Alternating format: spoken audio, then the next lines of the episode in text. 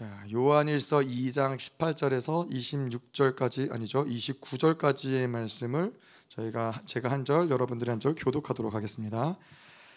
아이들아 지금은 마지막 때라 적그리스도가 오리라는 말을 너희가 들은 것과 같이 지금도 많은 적그리스도가 일어났으니 그러므로 우리가 마지막 때인 줄 아노라.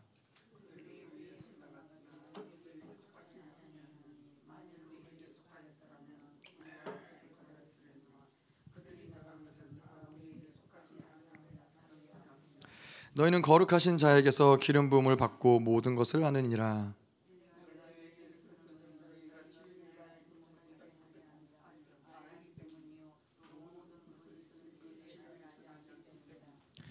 거짓말하는 자가 누구냐? 예수께서 그리스도이심을 부인하는 자가 아니냐? 아버지와 아들을 부인하는 그가 적그리스도니.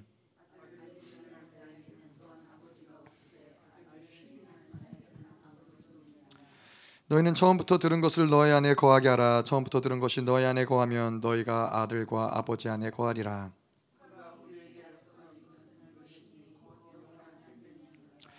너희를 미혹하는 자들에 관하여 내가 이것을 너희에게 썼노라.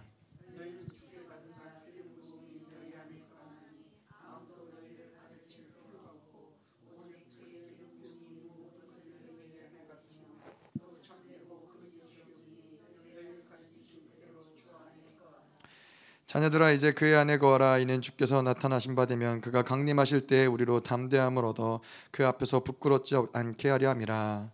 너희가 그가 의로우신 줄을 알면 의를 행하는 자마다 그에게서 난 줄을 알리라. 아멘. 자 우리가 요한일서를 쭉 보면서 이제 음, 요한일서 2장 마무리까지 다 왔습니다. 그래서 요한일서가 일단 전반부에는 어, 하나님은 빛이시다. 어, 요 어, 중심을 가지고서는 이제 전반부가 쭉 펼쳐진다면 이제 후반부는 어, 하나님은 사랑이시다. 예, 이거를 가지고 이것이 우리에게는 중요한 명제가 되는 것이죠. 그래서 하나님은 빛이시고 하나님은 사랑이시다. 이것이 요한일서에서 하나님과의 교제 가운데 이 교제로 나아가는 데 있어서 가장 중요한 명제라고도 할 수 있는 것인데 자, 오늘 말씀을 보면은 사실은 이 어떤 배경을 알지 못한 채 오늘 본문 말씀을 보면은 사실 이게 무슨 소리 요한일서가 약간 그런 면이 좀 없잖아 있잖아요. 이게 알 것 같기도 하고 모를 것 같기도 하고 뭐 어? 빛으로 거하는 자는 뭐 어둠에 있지 아니하며 뭐 계명을 지키지 아니하는 자는 뭐 그래서 이게 무슨 말인지 오락 아, 아리송한 부분들이 있는데 오늘 말씀의 이 배경은 그런 것이죠. 오늘 말씀의 배경은 사실은 이 요한일서 뭐 이 당시에 초대교회들이 그랬지만은 초대교회 안에서 이 교회를 어지럽히는 무리들이 있었단 말이죠. 그래서 이 요한 사도 요한도 이 요한 공동체에게 이 공동체 요한이 이제 뭐 그 에베소 교회라는 사람들도 있고 뭐 여러 가지 의견들이 있지만은 이 공동체에게 편지를 쓰면서 이 특별히 영지주의에 대해서 예, 이야기를 하고 있는 것이죠. 영지주의가 우리가 이야기한 대로 요한일서에서 얘기하는 것은 육체를 부인하는 자들이고 영지주의란 또 오늘 말씀의 본문에 나온 것처럼 그리스도 예수가 그리스도임을 부인하는 자들이다. 아, 그래서 이러한 어떠한 배경 가운데서 이 사도 요한이 이 공동체에게 이제 이 편지를 쓰면서 아, 영지주의를 이런 것들을 받아들이는 것은 무엇인지 적그리스도가 이 마지막 때에 나타날 것인데 이 영지주의를 통한 적그리스도의 역사가 무엇인지 그리고 또한 이 어, 하나님의 참 교회에 속한 자들로서 어떻게 이러한 것들을 어, 분별할 것이고 어떻게 이것들과 싸울 것인지 뭐 이러한 영역들이 어, 오늘 본문 말씀을 보면서 이해할 수 있는 것이죠.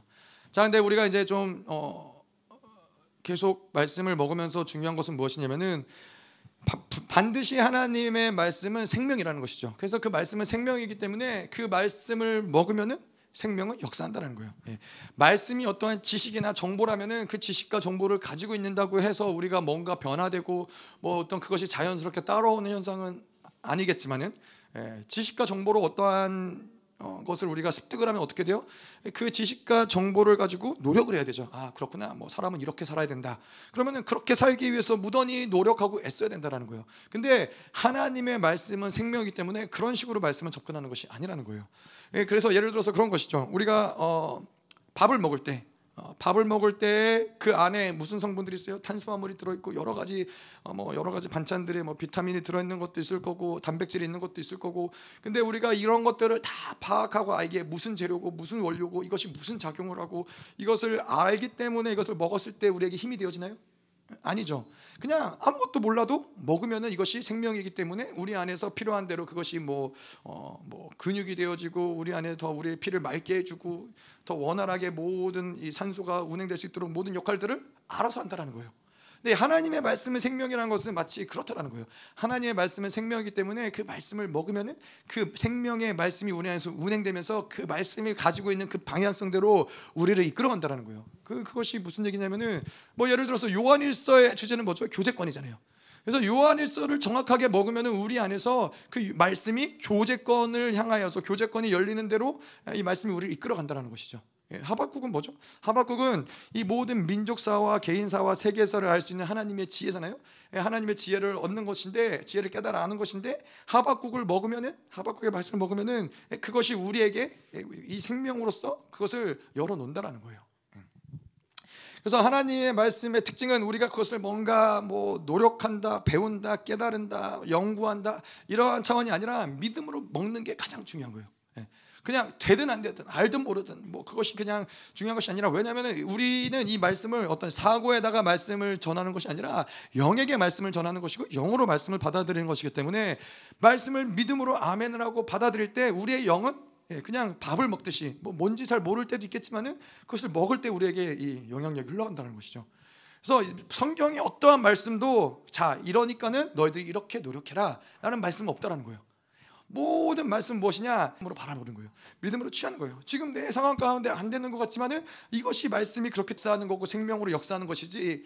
예, 근데 이 오늘 영지주의도 그렇고 이 모든 불신앙의 요가 어려운 것이죠. 예, 믿음이 그 틈바구니를 끼어들기가 어려운 것이죠. 그래서 말씀을 믿음으로 먹을 때 예, 말씀은 생명으로 역사할 수 있다는 것이죠.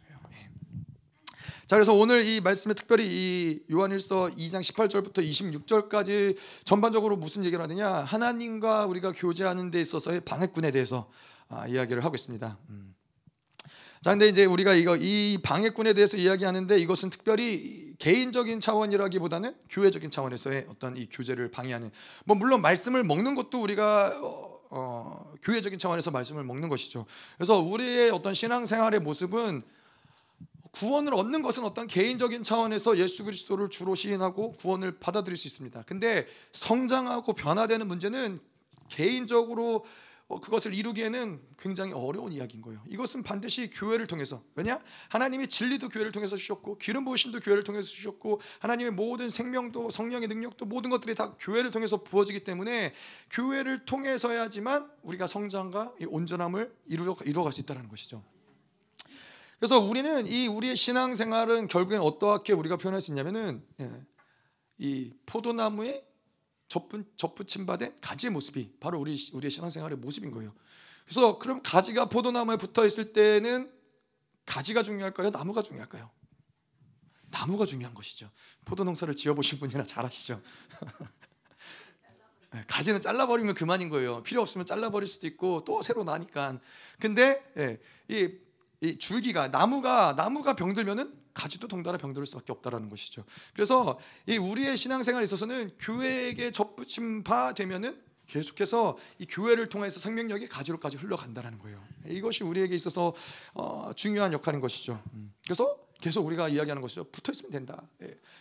뭐 썩은 나무에 붙어 있으면 안 되겠지만은 예. 하나님이 이 포도나무에 생명력이 있는 나무에 붙어 있으면은 그러면은 가지는 자라나고 성장하고 꽃이 피고 열매를 맺게 되겠다 하는 거예요. 음. 자 그래서 이제 교제를 방해하는 영역들을 좀 볼 텐데요. 우리가 영지주의를 좀 볼게요. 제가 저희가 예전에 어, 영지주의를 에베소서 하면서도 좀 봤지만은 뭐 영지주의라는 것이 결국에는 어, AD 90년부터 시작된 어떠한 이 이단 이단의 흐름인 것이죠. 어, 근데 이것이 뭐 기독교와 완전히 다르다 이렇게 이랬으면 사실 그것이 교회 안으로 들어오기가 굉장히 어려웠을 텐데 영지주의라는 것이 사실 기독교와 굉장히 비슷한 색깔, 비슷한 소리를 하고 있어요. 특별히 요한 복음, 요한 사도 요한이 이야기하는 어떤 그런 말투는 영지주의 색깔과 굉장히 비슷해요. 빛과 어둠을 얘기하고 이런 모든 것들이 뭐예요? 이 빛과 어둠, 뭐 영적인 것과 육적인 것, 이 모든 것들이 어, 이원론에서 나오는 얘기라는 것이죠. 이것이 바로 이제 영지주의가 어, 주장하는 어떤 그러한 모습인 거예요. 그래서 영지주의가 그 당시에도 이단의 뿌리가 돼서 어, 지금까지도 알게 모르게 많은 교회들에게 영향을 끼치고 있고 예, 특별히 천주교에게 예, 거의 영지주의적인 어떤 사상과 흐름이 천주교 안에서는 굉장히 많이 흘러가고 있다는 것이죠. 어, 그 특별히 영지주의는 어, 어, 예수가 육체로 오신 것, 육, 그것을 부인하는 것, 인간 예수를 부인하는 것이 아, 바로 적그리스도다. 요한일서 4장 3절에 보면은 예, 그렇게 이야기하는 거예요. 영주주의가 주장하는 것이 바로 이 어, 예수 그리스도 육체는 왜냐 이원론을 얘기하면서 영은 거룩하고 존귀하고 훌륭하지만 육은 더럽다. 아, 그렇기 때문에 예수가 인간으로 오셨을 리가 없다. 예, 오시는 것이 불가능하다. 아, 그것을 이제 그렇게 이야기를 하는 것이죠. 그래서 어, 인간 예수를 부정하는 것인데 뭐 천주교에서도 그렇죠. 이 음, 예수의 어떠한 인간의 어떠함보다 어, 그분의 신적인 신성을 더 부각시키는 모습들이 천주교에서는 굉장히 강하죠. 그래서 많은 천주교 천주교 같은 경우는 우리가 예수님께 직접 나아가서 그분께 우리의 죄를 아뢰고 그분의 용서를 받는 것이 아니라 다른 누군가를 통해서 뭐그 신부가 됐도 신부가 됐든 뭐 다른 누군가를 통해 고해성사를 해서 우리의 죄를 그분께 근데 사실은 우리가 이 성경을 정확히 안다면은 우리는 그럴 필요가 없는 자들인 거예요. 성령이 우리 안에 내재하시고 예, 우리 하나님이 베드로가 이야기한 것처럼 예, 만 만민 제사장 우리는 모든 사람들이 왕 같은 제사장인데 예, 우리가 누군가를 통해서 근데 이, 이 천주교의 역사를 보다 보면은 이제 그런 흐름들이 많이 나오죠. 천주교가 왜 마리아 상을 세워두고 마리아에게 기도하는지 아세요? 마리아를 신으로 인정하는 건 아니에요. 예, 하지만 그들의 사상에는 뭐냐면은 그들은 하나님께 직접 나아가기에는 부족하고 정결하지 못하다. 그러니까는 하나님과 더 가까운 누군가, 예수님과 더 가까운 누군가를 통해서 그것이 바로 이, 이 뭐라 그러죠? 이, 이 그 성자들, 예, 뭐 성자 베드로, 성자 바울, 뭐 성자 그런 유명한 성인 성자들이 많이 있잖아요 역사 가운데 이 사람들이 하나님에게 우리보다 예수님에게 우리보다 더 가까우니까는 그분한테 가서 그분한테 말하는 거예요. 아 우리 대신 하나님께 좀 얘기해 주세요. 예수님 우리 대신 예수님께 좀 얘기해 주세요. 예.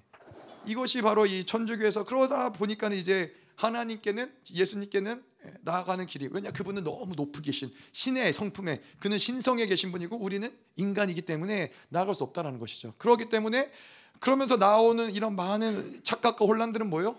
아, 예수님 이 땅에서 거룩과 정결을 온전함을 이루셨지만은 아, 그거는 예수님은 신이시니까 가능하지만 우리는 인간이기 때문에 그렇게 사는 것은 불가능하다. 우리가 온전하게 사는 것은 불가능하다. 우리가 거룩해지고 그분처럼 되는 것은 불가능하다. 예, 이것이 인간 예수를 부인했을 때 드러나는 어떤 현상들이라는 것이죠. 자, 그래서 이 영지주의가 어, 여러 가지가 있지만 영지주의 중에서 이제 가연설이라는 것이 있어요. 이 가연설을 주장하는 것이 아까도 이야기한 대로 그리스도의 육체를 부인하는 것이죠. 예, 그분은 예, 육체를 가진 것처럼 보였지만은 예, 그분은 육체가 없었다. 뭐 그, 런 식으로 육체를 부정하는 거예요. 음, 그 육체를 부정할 때 어떻게 돼요? 우리는 기독교는 뭐예요? 하나님을 믿는 사람들은 육체를 부정하는 자들이요? 그렇지 않죠. 우리는 모든 전 인격 가운데서 특별히 이 영이 모든 이 육체와 성령이 우리의 영을 주장하시고 영이 육체를 끌고 가는 그 질서 가운데 있을 때 우리의 온전한 인격을 인격이기 때문에 그것을 어, 이야기하는 것이지 뭐 육체가 부정하거나 육체가 더럽다 뭐 육체가 뭐 필요 없다라는 측면에서 우리가 이야기하는 것은 아니죠 물론 이 육체가 우리를 성령보다 앞서서 그 우리의 영을 이끌어갈 때는 반드시 그것은 문제가 되는 것이죠. 예, 하지만은 성령의 통치하신 가운데 예, 영 영을 앞세워서 육체가 그 모든 것을 따라갈 때는 그게 가장 아름답고 조화로운 인간의 모습인 것이죠. 자, 그래서 아까도 이야기한 대로 이 이원론이라는 것이 빛과 어두움, 선과 악, 아, 영과 육 이렇게 모든 것들을 다 두 가지로 분리시키는 어떤 측면이 있는 거예요. 어, 그래서 예를 들자면 그런 것이죠. 어, 우리가 이 교회에 와서 어떤 종교적인 행위, 뭐 기도를 한다거나 뭐 예배를 드린다거나 뭐 어떤 이러한 교회 안에서의 이루어지는 행위들은 어, 영적인 일. 그러나 우리가 일상 소, 일상생활 속에서 하는 일들은 이거는 육적인 일. 이렇게 두 가지를 자꾸 분리시키는 거예요. 그래서 교회에서 그러한 어떤 이원론 가운데 살아가는 사람 이, 원론의 영향을 받은 사람들의 특징은 뭐냐면은 교회에서는 굉장히 거룩한 척을 하지만은 일상에 나아가서는 내가 원하는 대로 세상의 것들 마음대로 해도 아, 그것이 문제가 되지 않는 거예요. 왜냐하면 우리의 거룩은 교회에 있을 때만 지켜지면 된다라고 생각을 하기 때문에 이것이 다 이원론에서 나오는 육적인 일과 영적인 일을 분리시키는 것이죠. 예. 근데 그렇지 않다라는 것이죠. 이원론이 아니라 우리는 예, 이론론을 믿는 자들이에요. 이론은 뭐예요?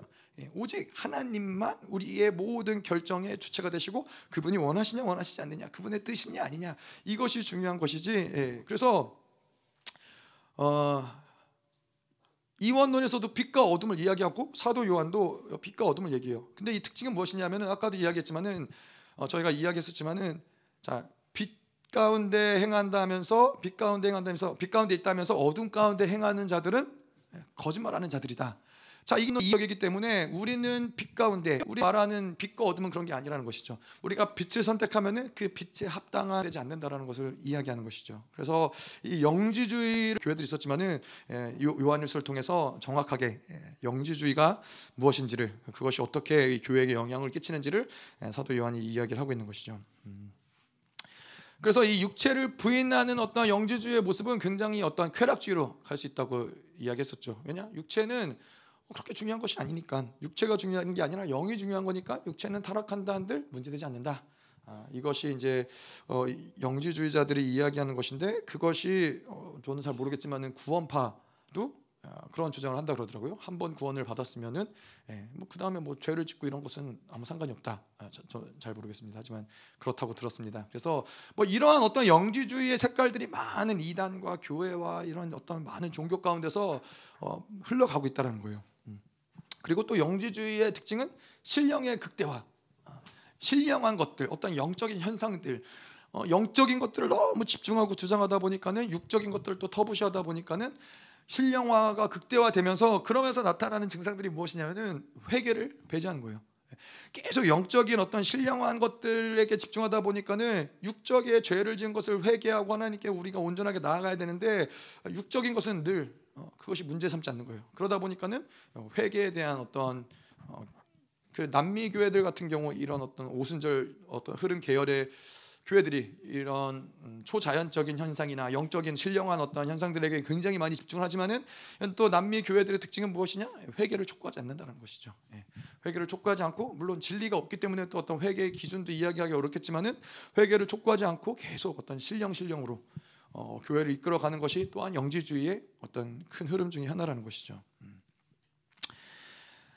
자, 그래서 이 영지주의는 영지주의의 특징은 무엇이냐면은 이러한 영지주의를 받아들이면은 계속 이런 이 사상 체계를 통해서 이원론적인 흐름들을 만들어내요. 우리의 사상을 오염시킨다라는 거예요. 우리의 사상, 사, 생각하는 어떤 체계들을 오염시킨다라는 거예요. 근데 우리가 요한계시록에 보면은 이 네 가지 말에 네 가지 말에 대해서 이제 이야기를 하거든요. 근데 그 네 가지 말이 처음에는 하얀 말이 나타나고 그 다음에 빨간 말, 그 다음에 검정 말, 그 다음에 청록 말.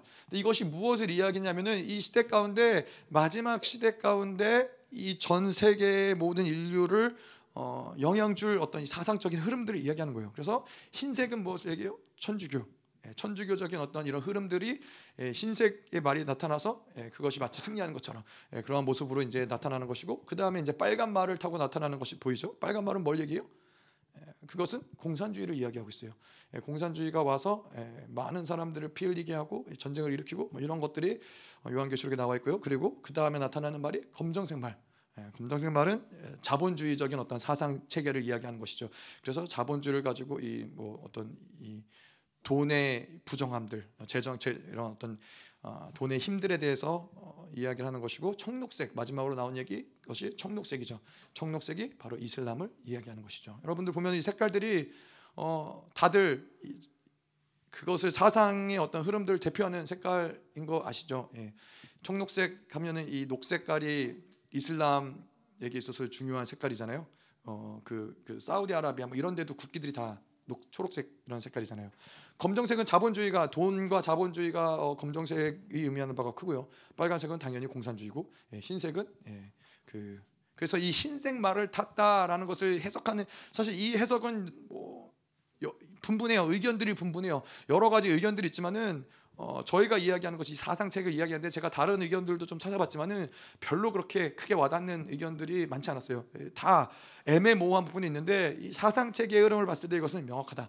아, 흰색을 이것은 음, 흰 말을 타고 오는 것이 예수님이다라고 이야기한 것도 있지만은 나머지 빨간색, 그뭐 검정색, 청록색이 다 부정적인 이야기를 하고 있을 때 예수님이 그 앞에 나타나실 리도 없고 예, 예수님이 요흰 말을 타고 등장하시는 것은 맞지만은 그분이 쓰신 면류관의 모습도 사실은 그 예수님이 마지막 때 강림하실 때 모습과 또 다르고 예, 그렇기 때문에 이것은 예수님이라고 얘기하기보다는 오히려 적그리스도와 가까운 예, 그리스도를 가장한 모습, 천주교적인 어떤 사상 체계를 나타내는 모습이라고 얘기할 수 있는 것이죠. 음. 자 그래서 이 교회 안에서의 그러한 이런 사상적인 뿌리를 통해서 이런 사상적 사상을 영향을 주면서 어떤 흐름들을 만들고 있는 거예요. 영지주의들은 그 흐름들을 만드는 거예요. 그래서 이러한 흐름들이 생겨 사상 체계를 받아들이 흐름들이 생기다 보면 어떠한 것이 피해가 있는 뭐 여러 가지 피해가 있지만은 자 진리를 받아들일 때 진리로 받아들여야 되는데 진리를 받아들일 때 이것을 정보로 받아들이게 된다는 거예요. 우리가 사상을 받아들일 때 그렇잖아요. 뭐 사상 교육을 받을 때도 그렇잖아요. 우리의 사고 체계 가운데 계속 정보를 가지고 받아들이고 이러한 모습처럼 우리가 진리를 받아들일 때도 아, 그러한 식으로 진리를 정보로 받아들이게 된다는 것이죠. 음. 그래서 이러한 영지주의는 초대교회에도 굉장히 많은 영향을 미쳤을 뿐만 아니라 지금 이 시대에도 어, 그리고 마지막 시대에도 영지주의가 큰 역할을 하게 된다는 거예요. 마지막 때 이제 어, 적그리스도가 이제 우리가 적그리스도에 대해서도 좀 이야기를 하겠지만은 마지막 때 적그리스도가 등장할 때 그 적그리스도를 온 인류들이 아 적그리스도가 우리를 구원할 구원자로 인정한단 말이죠. 근데 이것이 어떻게 가능하냐? 가장 근본적으로는 우리의 사상 체계를 이런 식으로 계속해서 어, 어, 영향을 주는 것이죠. 사상 체계의 이런 영주적인 흐름들이나 이런 계속 흐름들을 주면서 어, 그 흐름을 따라서 자연스럽게 적그리스도를 선택할 수밖에 없는 흐름으로 만들 뿐만 아니라 이제 마지막 때에는 이제 제 3차 대전 세계 대전이 일어날 때에는 그것은 종교적인 전쟁으로 어, 종교적인 전쟁의 모습으로 이루어지는 것이죠. 그래서 이 종교적인 전쟁의 모습으로 이루어질 때 적그리스도가 어, 짜잔하고 나타나면서 종교의 통합을 이야기하면서 우리가 종교를 통합해야지만 더 이상 우리 싸울 필요 없다. 평화를 위해서 종교가 통합되어지고 인류를 하나로 어, 예, 참 평화 가운데로 우리가 나아가자라는 식으로 종교를 통합시키는 어, 그래서 그 전쟁을 또 종결시키는 모습으로서 굉장히 탁월한 리더십을 가진 어떤 리더로서 음, 등장하는 것이 적그리스도의 모습 중에 하나라는 것이죠. 음. 뭐 우리가 그것이 얼마나 막강할지는 우리가 어, 조금 맛보아 알았던 것이 바로 이 코로나 시간이었잖아요. 코로나 시간에 예, 정부의 모든 통제 가운데 교회도 뭐 학교도 직장도 모든 국민들이 다 정부의 통제 가운데서 운, 운행되지는 어, 예배 드리지 말아라. 어, 뭐 학교 문 닫아라. 어, 뭐 장사하지 말아라. 이런 모든 통제 가운데서 움직여지는데 이제 어, 마지막 시대에는 적그리스도가 등장했을 때는 그 통제권을 가지고 이 모든 세계를 움직일 때는 그것이 얼마나 어마어마할지 예, 우리는 상상해 볼 수 있는 것이죠. 자 그런데 이 적그리스도가 나올 때 등장할 때 어떤 이 종교적인 모습이 있을 거 아니에요. 이 종교를 통합할 때 그 모습은 어떤 모습이냐? 바로 힌두교적인 색깔을 가지고 있다라는 거예요. 음. 이 힌두교가 굉장히 오랜 역사를 가지고 있는데 이 힌두교의 특징이 뭐냐면은 어, 종교적 다원주의를 이야기해요. 그래서 어, 예수 그리스도를 전, 인도에 가서 전파하면은 그들은 너무나 기꺼이 예수 그리스도를 받아들인대요. 여러 신 중에 하나의 신으로 어, 하지만 브라함이라는 최고의 모든 것을 창조했다라는 최고의 신보다는 하등한 신으로 예수 그리스도를 받아들이는 데에는 부담감이 없는 거예요. 자 그래서 이 마지막 때 적그리스도가 이 등장할 때 어떤 이 그 종교의 모습도 이런 힌두교적인 모습 가운데 이 힌두교적인 질서 가운데서 예수 그리스도 받아들이는 것이죠. 예, 하등한 신의 한 명으로서 하나로서 예, 받아들일 수. 이것이 근데 왜 가능하냐? 계속 영지주의가 모든 교회와 종교와 이런 어떤 흐름들 가운데서 파고들었기 때문에 이것을 받아들이기가 어렵지 않다는 것이죠. 예. 자, 그래서 2장 18절 저희가 이제 서론을 좀 맞춰보고 18절 어, 들어가 보죠. 아이들아 지금은 마지막 때라 적그리스도가 오리라는 말을 너희가 들은 것과 같이 지금도 많은 적그리스도가 일어났으니 그러므로 우리가 마지막 때인 줄을 아노라. 청년들아 아비들아 이야기했을 때 성숙하지 못한 자들 이라고 얘기할 수도 있고 아이들이라고 이야기할 수 있는데 뭐 초대교회 그들이 미성숙한 자들이었음에도 불초 자들이 이야기한 것처럼 마지막 때라 적그리스도가 오리라는 말을 너희가 들었다. 예, 적그리스도와 종말에 관한 어떤 분별력이 이미 있었던 거라는 거예요. 예, 초대교회 뭐 사실은 온전한 교회 초대교회뿐만 아니라 온전한 교회라면은 예수 그리스도가 머리시고 뭐요? 종말로는 예, 예, 기독론이 머리라면은 종말론은 그 꼬리에 해당한다는 것이죠. 그 사실 예수 그리스도가 이 땅에 오심을 이야기하면서 종말을 이야기하지 않는다라는 것은 어, 굉장히 많은 부분에 예수 그리스도가 가지신 그림을 어, 손실보는 모습인데 많은 교회들이 현재 있는 많은 교회들이 종말론을 별로 이야기하지 않고 있다라는 거예요. 정말 종말론에 대해서 이야기하지 않고 그분의 다시 오심에 대해서 예, 많은 교회들이 이야기하지 않고 있다라는 거예요. 자, 근데 예수님은 분명히 초림하셨고 그분은 분명히 약속하신 것이 그분이 다시 오실 것이고 그분이 천년 왕국을 통해서 우리를 통치하실 것이기 때문에 예, 하나님을 믿는 자들은 교회에게 있어서는 예수 그리스도와 함께 종말론을 어, 따로 떼어서 이야기할 수 없는 부분이라는 것이죠. 자, 근데 여기는 지금은 마지막 때라. 자, 마지막 때라. 좀 헷갈리지 않나요?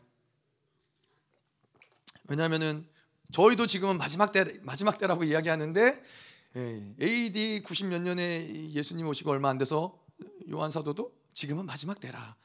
도대체 언제가 마지막 때일까? 마지막 때라는 개념이 어떠한 이 정말 그 여기에서도 보면은 원어적으로 보면 이 마지막 때에 정관사가 붙어 있지 않아요. 그 어떠한 그것을 가리키는 정관사가 붙어 있지 않고 마지막 때를 이야기하는데 사실 우리가 초대교회에서도 그렇고 마지막 때를 예수님도 그렇고 마지막 때를 이야기할 때에는 어, 이미 예수님이 이 땅에 오셔서 승리하신 승리하시고 보좌에 앉으신 그 순간부터 예수님이 다시 재림하셔서 모든 만물들이 이제 그분의 실질적인 통치 가운데 놓이는 그 시간 어, 우리가 소위 이야기하는 이 디데이 우리가 이 2차 세계 대전의 노르망디 상륙작전을 통해서 이 연합군이 승리의 깃발을 움켜잡았죠. 그래서 이제 승리의 대세를 잡고 승리가 거의 확정되다시피 한 것이죠. 그것을 디데이라고 그러고 그 다음에 어, V데이가 있는 것이죠. 그것은 이제 모든 것들이 정, 이 전쟁의 모든 것들이 완전히 정리되고 모든 통치권들이 이제는 다 정리가 된 상황을 이제 완, 완벽한 승리의 완성의 날을 V데이라고 이야기하는 것인데 예수님이 오시고 그분이 보좌에 앉으셔서 승리하신 그날부터 다시 재림하시는 그때까지를 우리를 마지막 때라고 어, 이야기할 수 있다라는 거예요. 예, 그래서 예수님도 그래서 하나님의 나라가 이미 너에게 임하였노라. 그래서 우리가 어, 신학적인 용어로 뭐라 그러냐? 어, 한국말로 생각이 안 나네요. 예, already, not yet. 영어로 표현하면 그래요. 이미 그리고 아직. 뭐 하여튼 뭐 그런 표현인 것 같아요. 영어로 한국말로는. 네, 그래서 무엇을 얘기하냐면은 하나님의 나라는 예수 그리스도가 이 땅에 오시면서 하나님의 나라는 이미 시작됐어요. 근데 뭐가 아직이에요? 아직 그 모든 완벽한 통치, 완벽한 하나님의 통치권은 아직 이루어지진 않았다는 것이죠. 근데 이것이 어, 우리에게는 좀 자연스러운 게 우리가 알잖아요. 출애굽이 애굽을 탈출하면서 시작이 됐지만은 출애굽의 완성은 어떻게 완성이 돼요? 예수 그리스도가 아, 하나님이 이제 이스라엘이 성전을 만들고 성전의 가운데 하나님이 좌정하시고 이스라엘을 통치하시는 것이 출애굽의 완성이듯이 예, 예수님이 이 땅에 오시고 그분이 전 세계를 이제 천년 왕국 동안 통치하시는 것이 사실은 아, 그분의 이 어, 완성의 완성의 하나님의 나라의 완성의 모습이라는 것이죠. 자 그러한 측면에서 이것을 마지막 때라고 이야기하는 것이고요. 자 그래서 적그리스도가 오리라, 아, 적그리스도가 오리라라는 것은 예언이죠. 적그리스도는 온다. 자 그래서 마지막 때에 대한 예언들이 많이 있어요. 어, 마지막 때에 대한 예언들 뭐 모든 언어로서 하나님 말씀이 뭐 전파돼야 되고 한, 모든 민족들이 그 복음을 접, 접해야 되고 뭐 여러 가지 여러 가지 예언들이 있지만은 그 중에서 어떻게 보면 가장 중요한 예언 중에 하나가 무엇이냐? 적그리스도가 오리라. 아, 이것이 이것은 반드시 예언은 성취가 돼야지만 예, 마지막 때의 종말이 어, 이룰 수 있다는 것이죠. 근데 그 이유는 무엇이냐면은 자, 이 종말 때 하나님이 이제는 하나님의 자녀들을 구원하실 뿐만 아니라 이 세상을 심판하셔야 되는데 그 세상을 심판할 기준이 바로 적그리스도와 적그리스도를 따르는 자들이라는 거예요. 그래서 적그리스도가 와야지만은 세상을 심판할 수 있는 기준이 하나님의 입장에서는 생기는 것이기 때문에 예, 반드시 마지막 때에는 적그리스도가 온다라는 것이죠. 그것이 예언인 것이죠. 어, 이 적그리스도는 누구냐? 요한계시록 13장에 보면은 그는 짐승이고 데살로니가 후서에 보면은 그는 불법의 사람이며 멸망의 아들이며 데살로니가 후서 2장 4절에 보면 그는 대적하는 자라는 대적하는 자라는 거예요. 자, 그이 적그리스도가 누구냐라는 것이 뭐 마지막 때 그, 그, 그는 불법의 사람으로 대적하는 자로 나타나겠지만은 적그리스도는 그렇기 때문에 이 그가 어떠한 사람인 줄 알 때 그의 영이 어떻게 움직이는지를 우리가 있는 거예요. 대적하는 영으로 움직이고 그는 불법하는 자로 그 하나님의 왕 되심을 어, 받아들이지 못하는 자의 모습으로 나타나는 것이고 그리고 이 짐승의 모습으로 우리가 얘기했던 어제 육체의 정욕과 안목의 정욕, 이생의 자랑 그것은 뭐예요? 짐승의 생명이라는 것이죠. 자, 근데 이 적그리스도가 그럼 언제부터 통치를 시작하느냐? 적그리스도의 통치는 예수 그리스도가 이 땅에 오셔서 보좌에 앉으셔서 만물을 통치하시는 그 보좌에 앉으시는 그 순간부터 적그리스도의 통치도 시작됐다라는 거예요. 어, 여전히 우리가 알다시피 이 인간이 죄를 짓고서 모든 만물은 누가 통치해요? 공중의 권세 잡은 자들이 통치한다라는 거예요. 자 그런데 그런데 적그리스도가 예수 그리스도가 만물을 통치하면서 적그리스도 통치가 시작된다. 이것은 뭘 얘기하냐면은 이제는 모든 원수들이 공중의 권세 잡은 자들이 이, 이 원수들의 초점이 그리스도를 대적하는 그리스도를 반하는 흐름을 만드는 적그리스도의 흐름을 만드는 것이 예, 모든 초점으로 이루어진다는 것이죠. 그래서 여전히 뭐 공중의 권세자분들이 그 전에도 그리스도가 오시기 전에도 만물을 통치 뭐 그이 이 세상을 예, 통치했지만은 마지막 때는 이제는 적그리스도가 정말로 이제 그리스도를 대적할 수 있는 어떤 흐름들을 가지고 어, 모든 영들을 모든 이, 이 세상을 죄에 속한 자들을 죄 상태에 있는 자들을 인간들을 지배할 수 있는 예, 권리를 가지고 지배한다는 것이죠. 음. 그래서 이 어, 적그리스도가 움직이는 그래서 마지막 때에는 모든 영들이 뭐그 불신이 됐든 대적이 됐든 음란이 됐든 세상이 됐든 결국에는 적그리스도의 통치 아래에서 움직여진 영들이라는 거예요. 결국에는 그리스도를 부인하고 그리스도를 대적하기 위해서 어, 움직이는 영의 역사라는 것이죠.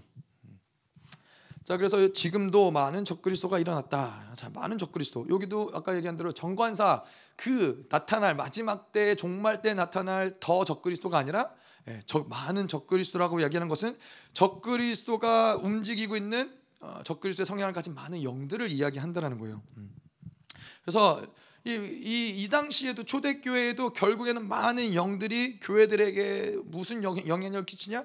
예, 그리스도를 부인하고 그리스도를 대적하는 영의 역사들을 계속 어, 일으키는 것이 마지막 많은 적그리스도라고 어, 사도 요한이 표현을 한다라는 것이죠. 자, 그러므로 우리가 마지막 때인 줄을 아노라. 그 마지막 때인 줄 우리가 어떻게 아느냐? 이 많은 적그리스도가 온 것을 보면서 마지막 때라는 것을 안다라는 거예요. 그래서 어, 결국에는 우리가 이 뭐 아까 영주주의도 교회 안에 침투된 영주주의도 그렇지만은 결국에는 그 적그리스도의 목적은 무엇이냐? 교회를 무너뜨리라는 무너뜨리고자 하는 것이 적그리스도의 목적이라는 거예요. 그리스도를 부인하게 만드는 그래서 뭐 온 세상이 그리스도를 부인하고 그리스도를 대적하게 만드는 것이 예, 적그리스도의 목적이지만은 그 중에서 특별히 뭐 세상 사람들이야 뭐 굳이 굳이 뭘 하지 않아도 알아서 하나님을 대적하겠지만은 교회를 교회에서 하나님을 대적하는 흐름들을 예수를 부인하고 예수의 왕대심을 부인하는 흐름들을 만드는 것이 적그리스도의 역사 라는 것이죠. 자 그래서 이 교회 안에서 어, 교, 교회인데 어떻게 이 어, 적그리스도 그리스도를 대적하는 그리스도를 반하는 흐름들을 적그리스도가 만들어낼 수 있느냐 교회인데 교회가 무엇이냐 어, 예수 그리스도를 주로 시인하는 자들이 모인 것이 교회인데 자 근데 그것이 적그리스도의 흐름을 받아들일 수 있는 흐름들을 만드는 것이 바로 영지주의의 어떤 흐름이라는 것이죠.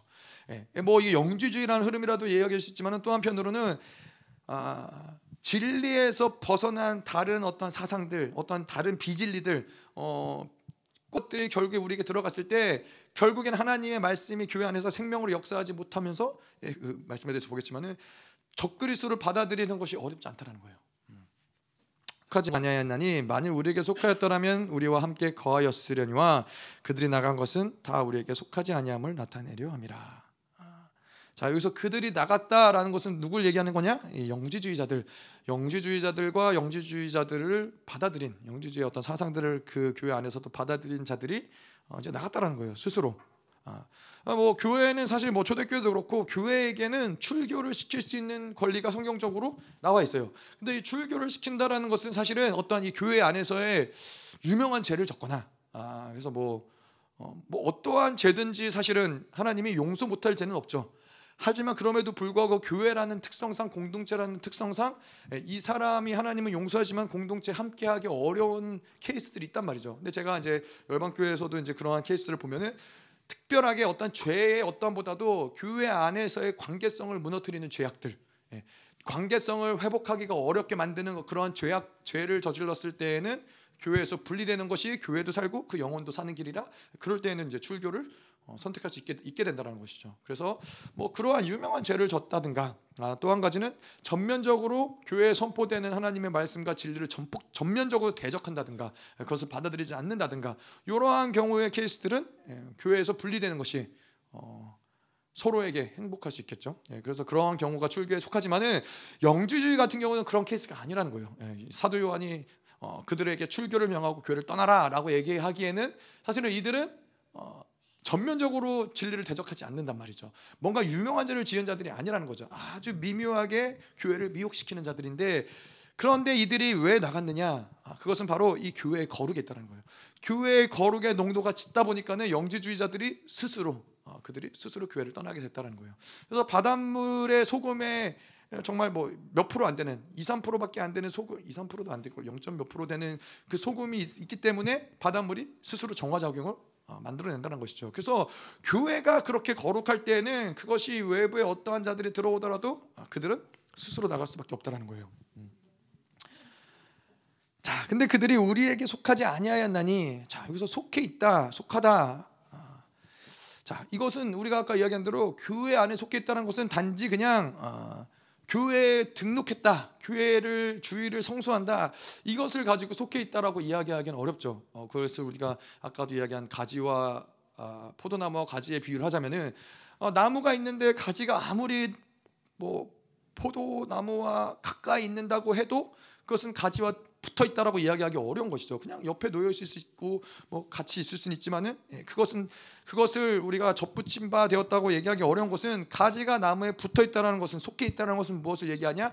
나무로부터 나무로부터 오는 그 생명력, 그 영향력, 공, 그 영양분을 계속해서 나무로부터 받아들이는 상태가 접붙임 바된 상태고 그것이 속해 있는 상태라는 거예요. 근데 교회에서도 마찬가지라는 거죠. 교회에 속해 있다라는 것은 단지 교회에 어떤 등록된 상태가 아니라 교회로부터 주는 어떤 그 생명력, 영향력, 영양분들 그 말씀이 계속 받아들여지고 있는 상태를 속해 있다라고 얘기하는 거예요. 생명이 운행되고 있는 상태, 생명이 교류되고 있는 상태가 아, 교회에 속해 있다라고 얘기할 수 있는 것이죠. 음. 자, 근데 교회 그렇기 때문에 교회는 우리가 조직이라고 얘기하지 않고 교회는 생명이라고 얘기하는 거예요. 예, 그래서 자 이게 참 재밌는 게 교회는 생명이죠. 그런 생명의 역사가 이루어지는 곳이기 때문에 교회는 조직이 아니기 때문에 다른 어떠한 외부에서 생명이 들어오면 어떻게 돼요? 아, 이것을 받아들일 수 없다는 거예요. 근데 우리의 몸도 그렇더라고요. 우리의 몸도 우리가 이 우리의 몸이 생명이잖아요. 우리의 몸이 생명이기 때문에 외부에서 다른 어떤 생명체가 우리 안으로 들어오죠. 그것이 뭐뭐 뭐 병균일 수도 있고 균일 수도 있고 바이러스일 수도 있고 뭔가 우리에게 속하지 않는 다른 생명체가 우리 몸 안에 들어오면은 우리 안에서의 자연스러운 반응은 뭐요? 이거를 밀어내는 거예요. 싸우는 거예요. 이것들을 싸우고 밀어내는 거예요. 그래서 혈액형도 예, 뭐 나랑 혈액형의 다른 어떤 혈액형을 받아 피를 수혈받을 수 없잖아요. 우리의 몸은 굉장히 생명이기 때문에 예민하다는 거예요. 근데 교회도 마찬가지라는 거예요. 교회에게 속해 있지 같은 생명력으로 속해 있지 않은 다른 생명력이 들어오면은 이것을 그냥 받아들이는 것이 아니라 밀어낼 수밖에 없고 아까도 이야기한 대로 스스로 예, 그 거룩의 농도로 인하여서 그들은 분리될 수밖에 없다라고 이야기를 하는 것이죠. 음. 자, 그런데 이, 이, 거기에서 이제 우리에게 속해 있지 않은 참 교회에 속해 있지 않은 자들이 어떻게 해요? 나간 자들이다. 어, 나간 자들인데 그들이 우리에게서 나갔는데 어, 바로 이들이 영주주의를 받은 무리들인데 어, 이들은 왜 영주주의를 받아들였냐? 이러한 차원에서 봤을 때 우리가 지금 이런 교회 참교회에 속해 있다라는 측면에서 봤을 때 이들이 왜 영주주의를 받아들일 수 있었느냐? 왜 영주주의가 개입되, 개입되고 그 영주주의를 받아들인 무리들이 있을 수 있었느냐? 그들은 바로 참 교회에 속해 있지 않았기 때문이다. 참 교회에서 오는 생명력으로 받아 그 생명에 연결되어서 생명의 공급을 받지 않았기 때문에 다른 생명이 들어올 때 그것을 밀어내야 되는데 밀어내지 않고 그것을 받아들였다라는 거예요.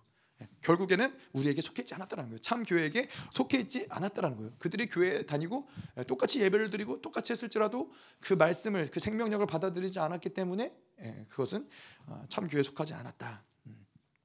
근데 이제 제가 좀 보다 보니까 그렇더라고요. 여러분 이제 암세포가 특징이 뭔지 아세요? 암세포의 특징이 재밌어요. 암세포 암이라는 게 굉장히 재밌는데 우리 안에 있는 면역 세포들 있잖아요. 면역 세포들이 하는 일은 뭐냐면 아까도 이야기한 대로 그런 외부에서 다른 어떠한 병균이나 세균들이 들어왔을 때 면역 세포들이 이것들과 맞서 싸우는 거죠. 맞서 싸우는데 암세포는 무슨 역할을 하냐면은 암세포는 면역 면역 세포들을 조작을 해요. 조작을 해서 종양과 이런 어떤 것들과 싸워야 되는데 싸우지 않고 오히려 종양을 보호해요. 예. 암세포는 예, 암세포 같은 존재가 있으면 안 되는 것이죠.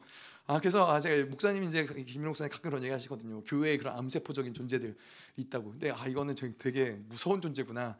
마땅히 받아들여야 될 생명을 받아들이고 교회의 질을 받아들여야 되는데 오히려 원수랑 한편이 돼서 원수를 보호하고 원수랑 같은 편에 다른 생명이 속했기 때문에 예, 참 교회에 속해지 않았기 때문에 일어날 수 있는 역사라는 것이죠. 음. 그래서 이 마지막 시대 교회들이 뭐 참 교회가 있겠죠. 물론 남은 자의 교회가 있겠지만은 또 마지막 시대에는 어떤 교회들이 있냐? 바로 이, 이런 암세포들이 많은 교회들이 있는 거예요. 어. 그래서 진리를 사수하고 진리를 보여야 되는데 진리가 아닌 종양을 도리어 보호하는 다른 사상들을 보호하는 어떤 흐름들이 있다라는 거예요. 근데 그런 교회들이 뭐 제가 생각나는 교회들은 그런 교회들 있잖아요. 하나님의 진리보다 정치를 정치와 더 결탁이 되어서 깊이 정치와 결탁된 교회들이 바로 이런 암세포적인 교회들이라는 거예요. 이런 어떤 사상들을 받아들이 뭐 공산주의를 받아들였던 그것이 어떠한 이런 사상의 체계를 받아들였던 어뭐뭐 뭐 예를 들어서 태극기파 있잖아요. 태극기파와 함께 더불어서 그 태극기파의 교회들이 있잖아요. 어, 뭐 하나님의 어떠한 진리가 그렇기 때문에 그, 그 태극기파를 받아들일 수 있지만은 근데 그게 아니라 그냥 어떤 정치적인 목적으로 인해서 정치적인 성향, 그 사상이 맞기 때문에 그것을 받아들였을 때 만약에 하나님이 그게 진리가 아니다. 그것이 하나님이 어떤 일하심이 그 가운데 있지 않다라고 했을 때는 그 교회는 굉장히 곤란해지는 거예요. 왜 곤란해지냐? 그럼 그들은 하나님과 원수가 될 수밖에 없는 거예요. 예. 그렇기 때문에 우리는 하나님의 나라, 하나님의 뜻이 무엇이냐가 교회에겐 중요한 것이지 다른 어떤 사상, 세계, 뭐 그래서 정 하나님이 지금 뭐, 뭐 좌파다, 우파다 이거는 하나님의 뜻을 우리가 고려하고 하나님의 뜻이 중요한 것이지 이 나라 가운데 하나님의 일하심이 무엇이냐가 중요한 것이지 내 정치적인 색깔과 정치적인 사상이 무엇이냐가 교회에서 역사하면 안 된다는 거예요. 그 교회는 그 교회는 하나님과 원수가 될 수밖에 없다는 것이죠. 음. 그래서 교회는 하나님이 언제든지 어, 지금은 좌파다 그럼 좌파를 찍는 것이고 지금은 우파다 그럼 우파를 찍는 것이고 우리는 이런 하나님을 믿고 하나님을 따르는 자들인 것이지 다른 어떠한 정치적인 것이 우리를 주장할 수 없다라는 거예요. 음. 자 그리고 또한 이 마지막 시대에 어떠한 교회들이 있느냐 생명이 아닌 예, 조직이 된 교회에 뭐 그것이 빛을 받아들여도 아니기 때문에 생명이 그 안에 없기 때문에 무슨 짓거리를 해도 아무 문제가 없겠다. 자 그런데 이제 참 교회에 속해 있다면은 그것은 하나님께 속한 것이고 관계 가운데서 운행된다라는 것이죠. 그래서 참 교회는 참 교회의 특징은 무엇이냐면은 교회는 진리를 참 교회는 진리를 선포하고 계속 그 진리를 통해서 생명력을 흘려보내는 거예요.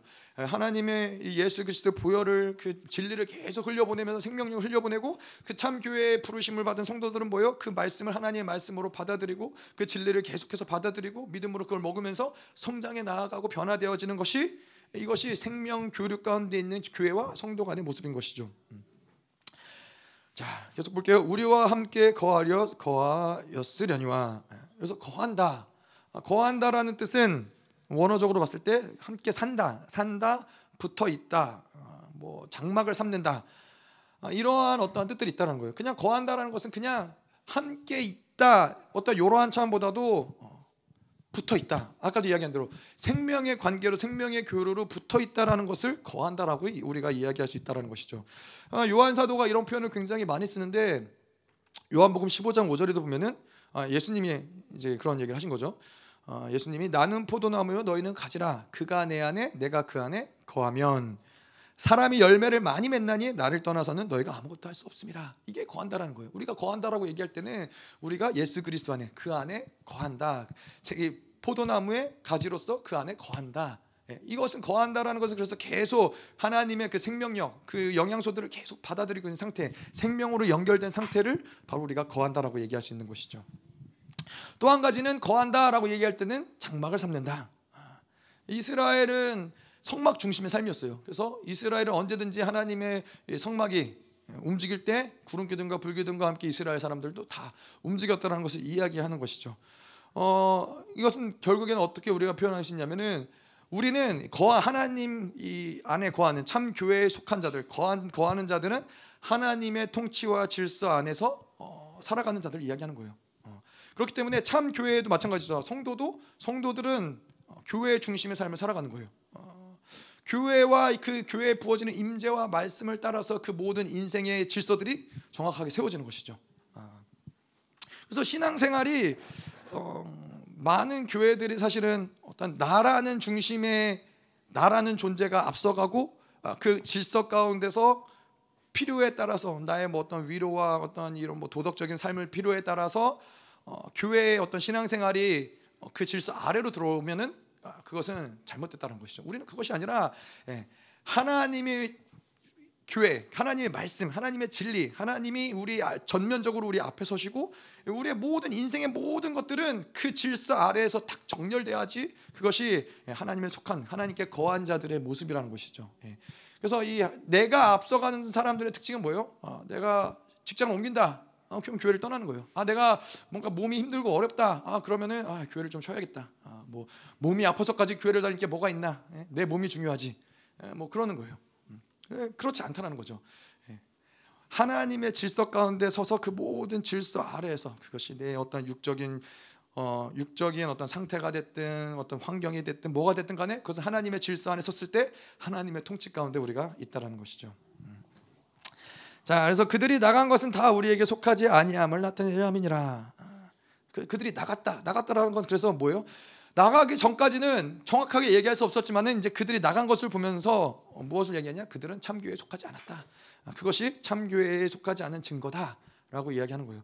그래서 참 교회에 속했다라는 것은 사실은 얼마나 오래되었냐? 교회에 등록한 지 얼마나 오래되고 교회 출석한 지 얼마나 오래되었냐? 아니면 뭐 교회에 대해서 얼마나 많은 것을 알고 있느냐? 이것이 속했다라는 것을 증명하시는 것이 아니라 예, 생명 관계가 되었느냐? 교회를 통해서 생명을 공급받고 있느냐? 그 생명의 공급이 우리를 계속 변화시키고 성장시키느냐? 이것이 중요하다는 것이죠. 음. 그래서 생명 관계가 안 되면은 나가는 거예요. 나가는 게 전혀 어렵잖아요. 예. 하지만 생명 관계가 되면은 교회를 떠나는 것이 하나님을 떠나는 것이 가능한 일이 안 되는 것이죠. 왜냐? 어, 교회를 떠나고 생명의 어떤 교류가 생명의 생명으로 연결된 교회와 하나님을 떠난다라는 것은 뭘 얘기해요? 내 생명이 끊어진다는 것을 이야기하기 때문에 그게 결코 가능하지 않다라고 어, 얘기하는 것이죠. 음. 자 그래서 이 뭐 교회를 자기의 어떤 유익이나 어떤 다른 목적이나 어떤 이해관계를 때문에 교회를 다니는 사람들은 어, 반드시 반드시 떠나가는 것이죠. 예. 열방 교회에서 그런 일이 있었죠. 인간 인간 예수 인간 예수를 목사님이 선포하시고 어, 인간 예수를 선포하시면서 그때 많은 사람들이 떠났어요. 어, 그때 예상하지 못했던 사람들과 또 예상했던 사람들과 많은 사람들이 이제 교회를 떠난 것이죠. 어, 나는 이것을 받아들일 수 없다. 근데 근본적인 문제는 이것은 무엇이냐면 목사님도 그런 얘기하셨는데 그 진리, 그 어떤 이 예수님은 인간이시다라는 어떤 그 진리를 받아들이지 못한 것도 있지만은 더 나아가서는 어, 자기와 목사님과 생명 관계가 되지 못했기 때문에 떠난 것이다. 자기를 신뢰하지 못하고 하나님의 말씀을 받아들이지 못하고 예, 교회를 생명 관계가 되지 못했기 때문에 결국은 떠나는 것이다라는 거예요. 그래서 그 기회를 틈타서 뭐 인간 예수 뭐 잘 모르고 상관도 없지만은 어, 기회를 틈타서 교회를 떠나신 분들도 여러 여러 있는 것이죠. 아 이때다 떠나려면 지금 떠나야 된다. 뭐 그러면서 여러 명이 예, 떠났던 것 같습니다. 그런데 반대로 반대로 이야기하자면 뭐 인간 예수가 뭐가 잘못됐는지 뭐가 맞는지 잘 모르지만은 그래도 여전히 교회에 붙어 있는 사람들은 있다라는 거예요. 그건 뭘 얘기하냐면은 예, 생명의 공급을 받고 있기 때문에 어, 교회에 붙어 있는 있다라는 것이죠. 그래서 나가지 않았다. 여러분들이 지금 나가지 않고 있다라는 것은 뭘 증거예요? 예, 여기에 속해 있다. 예, 여기에 생명을 공급받고 있다라는 증거가 된다라는 것이죠. 음. 아멘. 자, 계속 볼게요. 요한일서 2장 20절. 자, 너희는 거룩하신 자에게서 기름을 받고 모든 것을 하느니라. 자, 20절부터 쭉 해서 어, 무엇을 얘기하냐면은 자, 지금 우리가 이제 그들이 나갔다. 그들은 이, 이 속해 있지 않았기 때문에 참 교회에 속해 있지 않았기 때문에 영주제를 받아들이고 적그리스도의 영향력을 받아서 그들은 예, 적그리스도에 속해서 그들은 교회를 떠났다. 그런데 너 여기에 남아 있는 너희는 어떠하냐라는 것을 이야기하는 거예요. 참 교회에 속한 자들은 어떠하냐? 이것을 이야기하는데 그들은 어때요? 너희는 거룩하신 자에게서 기름을 받고 모든 것을 아느니라. 아. 자 그래서 이 기름 부심 뭐 우리가 기름 부심을 이야기도 많이 하고 많이 들었지만은 하나님의 영광이라는 건 뭐죠? 그것은 하나님의 어떠한 이 존재에서 나오는 하나님의 임재의 방식인 거예요. 하나님이 임하시는 곳에는 늘 영광이 발산해요. 마치 뭐 꼭 그렇게 비유하기는 좀 어렵지만은 마치 뭐 내가 뭐 예를 들어서 뭐 김영남 권사님이 가시는 곳에는 늘 기쁨이 충만하다. 그런 사람들 있잖아요. 그 사람이 있는 곳에는 그냥 주변에 있는 사람들이 다 뭔지 모르게 기뻐. 어, 그건 그 사람의 나에서 나오는 어떠한 이 기쁨이 영향력이 흘러가는 것이죠. 근데 하나님은 그가 어디에 임재하듯인 간에 어, 임재하듯인 간에 그 안에서 그분의 하나님의 영광이 발산된다라는 거예요. 그거는 그냥 그 존재에서 나오는 어떠한 어, 영광이라는 것이죠. 자, 근데 그러한 측면으로 봤을 때 기름 부으심이라는 것은 무엇이냐면은 하나님의 역사하심의 어떠한 이 기본적인 설정 아, 제가 할 수 있는 표현은 그게 최고인 것 같아요. 어떤 근간, 기본 설정이라는 거예요. 그래서 구약에서는 뭐예요? 구약에서는 선지자들, 왕, 제사장들에게 하나님이 기름 부으시고 어, 그들에게 일하게 하죠. 그건 뭐예요? 하나님이 일하실 수 있는 어떤 근간을 만드시는 거예요. 기름을 부으셔야 아, 그들을 통해서 하나님이 일하실 수 있는 어떤 근간이 되는 것이죠. 신약도 마찬가지죠. 신약에서의 기름 부으심은 뭐예요? 하나님이 교회에 기름 부으시고 그 기름 부으심을 따라서 성령이 일하시는 것이죠. 예, 마치 뭐 어떻게 표현하자면 이 왕의 어, 구별됨이라고나 할까. 왕이 그래서 아무데나 아무렇게나 일하지 않고 아무데나 가지 않고 아무데나 거하지 않잖아요. 왕이 거하는 곳에는 늘 그 왕이 갈 수 있는 모든 어떤 이 설정들을 만들어 놓는다라는 것이죠. 그래서 얼마 전에 이 사우디아라비아의 그 왕람이 우리나라에 왔었죠. 우리나라에 몇 시간 있었냐면은 여기 적어놨는데 전용기를 14대를 식기류, 식기들 자기가 먹을 때 쓰는 식기를 1억을 가, 해가지고 그냥, 그냥 아무렇게나 가서 아무렇게나 있지 않는다라는 거예요. 이 모든 그래서 왕이 걸을 때 뭐예요? 내 보시면 모습 마치 그런 거라는 거예요. 하나님의 성령의 역사하심 가운데서는 반드시 이 기름 부으심이 있어야지만 성령께서 역사하신다라는 거예요. 음. 자, 그런데 자 이제 성령은 반드시 기름 부으심을 통해서 일하시는데 우리가 기름 부으심을 받았다. 기름 부으심이 우리 안에 임했다라는 것은 그럼 뭐 반대로 이야기하면 뭘 얘기해요? 기름 부으심이 임했다는 것은 성령이 이제 일하신다는 거예요.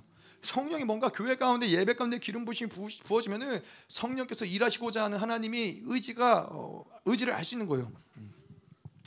자, 그래서 이 성령의 역사하신 가운데 가장 핵심적인 부분은 무엇이냐? 아, 성령의 뭐 역사하심 여러 가지가 있죠. 뭐 능력이 드러나고 치유가 드러나고 뭐 여러 가지가 있지만은 가장 핵심적인 부분은 성령의 역사함의 핵심은 하나님을 알게 하는 거예요. 아, 자, 그래서 우리가 에베소서 1장 17절에 지혜와 계시의 영 얘기했었죠. 영광의 아, 우리 주 예수 그리스도의 하나님 영광의 아버지께서 지혜와 계시의 영을 너에게 주사 하나님을 알게 하시고 지혜와 계시의 영이 성령이죠. 성령이 우리 안에 임하사 바울이 기도하는 게 뭐예요? 하나님을 알게 하신다. 그분은 하나님을 알게 하시는 분이라는 거예요. 자 그리고 고린도 전서에도 보면은 성령께서는 하나님의 깊은 것까지 또 우리의 모든 것을 통달하는 분이시다. 고린도전서 2장에 보면 이렇게 저쭉 읽어볼게요. 기록된 바 하나님이 자기를 사랑하는 자들을 위하여 예비하신 모든 것은 눈으로 보지 못하고 귀로 듣지 못하고 사람의 마음으로 생각하지도 못하였다함과 같으니라. 오직 하나님이 성령으로 이것을 우리에게 보이셨으니 성령은 모든 것 곧 하나님의 깊은 것까지도 통달하시느니라. 사람의 일을 사람의 속에 있는 영 외에 누가 알리요 이와 같이 하나님의 일도 하나님 영 외에는 아무도 알지 못하느니라. 성령이 오시면은 우리가 보지 못했던 것, 하나님의 어떤 깊은 것들, 하나님의 영, 하나님의 마음, 하나님의 어떠한 하나님이 가지신 모든 것들을 인간의 가진 눈, 귀, 어떠한 인간의 마음으로, 인간의 영으로 알수 없었지만은 성령의 오심으로써 하나님을 알 수 있다라는 거예요. 하나님의 모든 것들을 알 수 있다라는 거예요.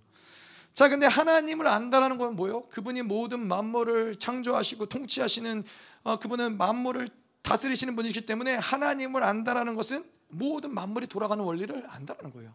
음. 자, 그래서 여기서는 너희는 거룩하신 자에게서 기름을 받고 모든 것을 아느니라. 기름 부심을 받은 자들, 성령의 안에서 역사하는 자들은 예, 그분이 하나님의 모든 것을 알 뿐만 아니라 예, 다른 모든 것들을 알 수 있는 지혜가 더불어서 있다라는 것이죠. 음. 자, 그런데 기름 부으심을 우리가 그러면 유지해야겠죠. 예, 우리 모든 지혜가 탁월하고 성령께서 하나님을 알게 하시고 이 기름 부으심을 유지해야 되는데 어떻게 기름 부으심을 유지하느냐? 예, 뭐, 삼위일체이신 하나님과 계속 교제 가운데 머물러 있어야 된다는 거예요. 어, 그것을 뭐 다른 표현으로 얘기하자면은 기름 부으심을 유지하는 데 있어서 가장 핵심적인 요소는 바로 거룩이라는 거예요. 기름 부심이 뭐 왜 제한이 되느냐? 거룩이 훼손돼서 제한이 되는 것이고 하나님의 거룩을 받고 거룩한 삶을 삶을 살 때 그 거룩한 관계가 됐을 때 성령께서는 늘 역동적으로 일하실 수 있다는 것이죠. 음. 자, 근데 여기서 말하는 거룩도 어, 거룩도 우리의 노력으로 만드는 것은 아니라는 것이죠. 예, 이것이 중요해요. 어떠한 것도 성경에 어떠한 것도 우리의 노력으로 만들라고 하나님께서 주신 말씀은 단 한 구절도 없다라는 거예요. 어, 거룩한 것도 계속해서 하나님께 나아가서 우리의 죄를 자백하고 하나님을 받아들이고 그분과 교제하고 이 모든 과정들을 통해서 하나님의 거룩이 우리 안에 들어오는 것이지 내가 뭔가 거룩한 행위를 해서 우리가 거룩해지는 것이 아니란다 아니 아니다라는 것이죠. 자 그래서 정리를 좀 하자면은 기름 부으심이 모든 것을 알게 하신다. 이건 뭘 얘기하는 거냐면은 기름 부으심을 받으면 우리는 거룩한 자를 계속 알아가는 상태라는 거예요. 기름 부으심을 제한하지 않으려면 어떻게 해야 되느냐? 하나님의 거룩을 받아들이고 계속 그 거룩한 삶을 살 때 기름 부으심이 유지된다는 것이고 기름 부으심을 통해서 하나님은 어떠한 일도 제한 없이 모든 일을 다 하실 수 있다. 왜냐하면 내가 하는 것이 아니기 때문에 전능하신 하나님이 내 안에서 역사하는 거기 때문에 기름 부으심을 통해서 모든 것을 역사하실 수 있다. 네. 좀 끌까요? 네. 자, 계속 볼게요. 요한일서 2장 21절. 내가 너에게 쓰는 것은 너희가 진리를 알지 못하기 때문이 아니라 알기 때문이요. 또 모든 것 거짓은 진리에서 나지 않았기 때문이라. 자, 뭐 좀 요 20절, 21절 19절, 20절, 21절 말씀을 조금 정리를 하자면 이런 거예요. 이 배경 가운데 예, 지금 이 요한 사도가 쓰고 있는 배경 가운데 이야기하자면은 아까도 이야기한 대로 너희들은 이 교회에 남아 있는 너희들은 참 교회에 속해 있다. 참 교회에 속해 있는 것은 무엇을 얘기하느냐? 그 교회에서 흘러나오는 모든 생명력을 접붙임 바 되었기 때문에 공급받고 있는 것이고 예, 그러한 참 교회에 속한 자들에게는 기름 부으심을 하나님께서 부으셔서 진리를 알고 있는 상태. 이것을 이야기하는 것이죠. 근데 영지주의자들이 이제 들어와서 거짓 우리가 얘기하는 다른 생명이라고도 얘기할 수 있겠죠.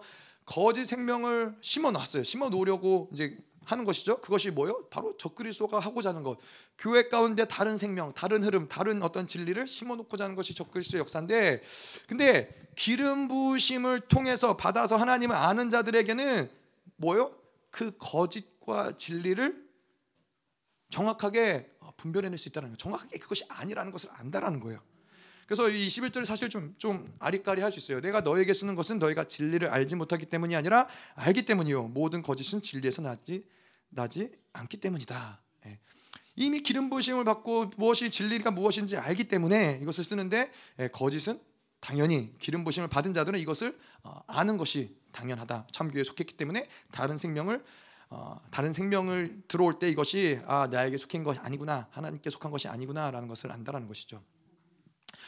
자, 그래서 이 진리를 안다. 내가 진리를 안다. 모른다. 이것은 어떤 지식의 차원이 아니라는 거예요. 내가 지식의 지식으로 뭘 배워서 이 진리를 안다, 모른다의 차원이 아니라 기름 부으심의 차원이라는 거예요. 내가 기름 부으심 가운데 있을 때 그 생명 교류의 가운데 있을 때 그러한 자들을 진리를 안다라는 거예요. 자, 이게 재밌어요. 근데 이게 진리를 지식적으로는 모를 수도 있어요. 내가 하나님의 말씀에 어떤 모든 깊이와 모든 것들을 다 모를 수도 있지만은 중요한 건 뭐예요? 기름 부으심 가운데 있느냐, 기름 부으심을 타고 있느냐, 내 안에 기름 부으심이 흘러가느냐. 그러면은 모르지만 아는 것인 거예요. 왜냐? 기름 부으심 때문에 아 이게 뭔가 어, 그냥 본능적으로 기름 부심을 가진 자들은 아는 거예요. 아 이건 뭔가 하나님이 기뻐하시지 않는 거구나. 아 이건 뭔가 지금 원수가 역사하는구나. 아 뭔가 내가 이리로 가면 안 되는구나. 이런 것들을 기름 부심을 가진 자들은 본능적으로 알게 된다는 거예요. 지식이 있어서가 아니라.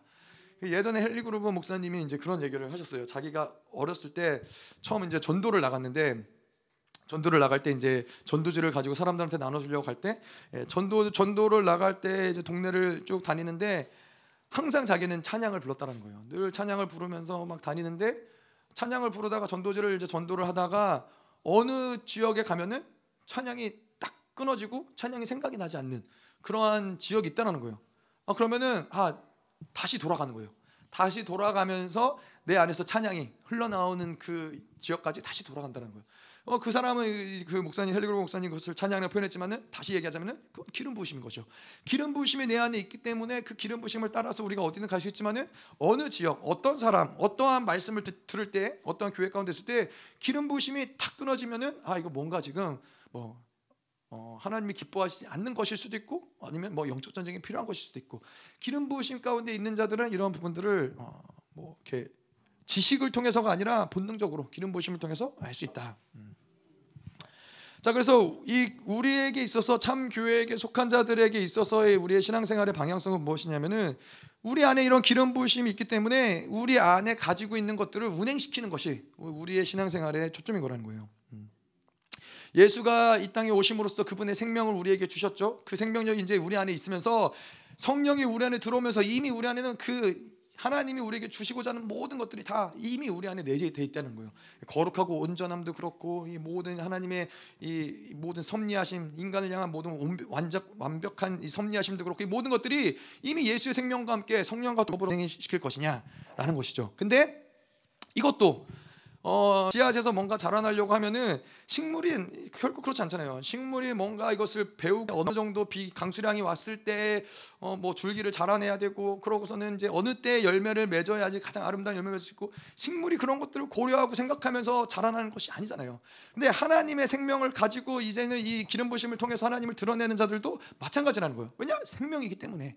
그것은 생명이기 때문에 우리 안에서 내가 언제 내가 무엇을 내가 어떻게 이것들을 해결하고 이걸 어떻게 어떻게 성장하고 이것을 우리가 고민하는 것이 아니라 우리에게 중요한 것은 무엇이냐? 계속 생명의 공급을 받는 거예요. 생명의 공급을 받아들이고 빛을 받아들이고 이러는 것이지 뭔가 우리가 신앙생활하면서 애쓰고 막 끙끙거리고 뭔가 열매를 맺기 위해서 노력하는 것은 그러한 식물은 존재하지 않아요. 어떠한 뭐 수박이 큰 열매를 맺기 때문에 다른 식물에 뭐 10배는 더 되는 노력을 해야 뭐 큰 수박을 얻을 수 있어요? 그렇지 않잖아요. 계속 뭐요? 그 생명이 그 안에 있는 생명력 계속 하나님이 주시는 것들 하나님의 뭐 물을 뿌리 비를 내리시고 햇볕을 비추시고 하나님이 예, 씨앗을 심으시고 자라나게 하시고 열매 맺게 하시고 하시는 그분의 생명력을 받아들이면은 예, 그분이 우리를 성장하게 하신다는 거예요. 이것이 바로 하나님의 생명의 원리이고 은혜의 원리예요. 근데 많은 우리가 신앙생활을 하면서 잘못 잘못 배웠던 것들이 예, 씨앗을 받아들여서 내가 그것을 열심히 노력해서 이 씨앗을 어떻게든 이것을 뭐 생명이 자라나게 하려고 우리가 애를 쓰려고 하는 것이 많은 이 신앙생활의 모습들이었다라는 것이죠. 예, 이렇게도 해보고 저렇게도 해보고 예, 그런데 이제 건드리면 건드릴수록 생명력은 이제 약해질 수 있는 것이죠. 그렇잖아요. 씨앗을 아무리 막 우리가 막 잘 자라라고 칼로 이렇게 찢어 놓으면 더 잘 자라나요? 잘 모르 잘 모르겠어요. 해본 적이 없어서. 근데 뭐 이제 뭐 달걀에서 생명이 부화되려면은 그것을 건드리면 안 되잖아요. 그냥 생명이 안에서부터 나올 수 있도록 그냥 내버려 둬야 되는 거잖아요. 계속 엄마의 온기를 예, 계속 품어내면서. 근데 이 마찬가지라는 것이죠. 우리의 관건도 이 생명력이 어떻게 운행되느냐 계속 그것을 예, 하나님이 공급하시는 생명을 받아들이고 빛을 받아들이면 된다는 거예요.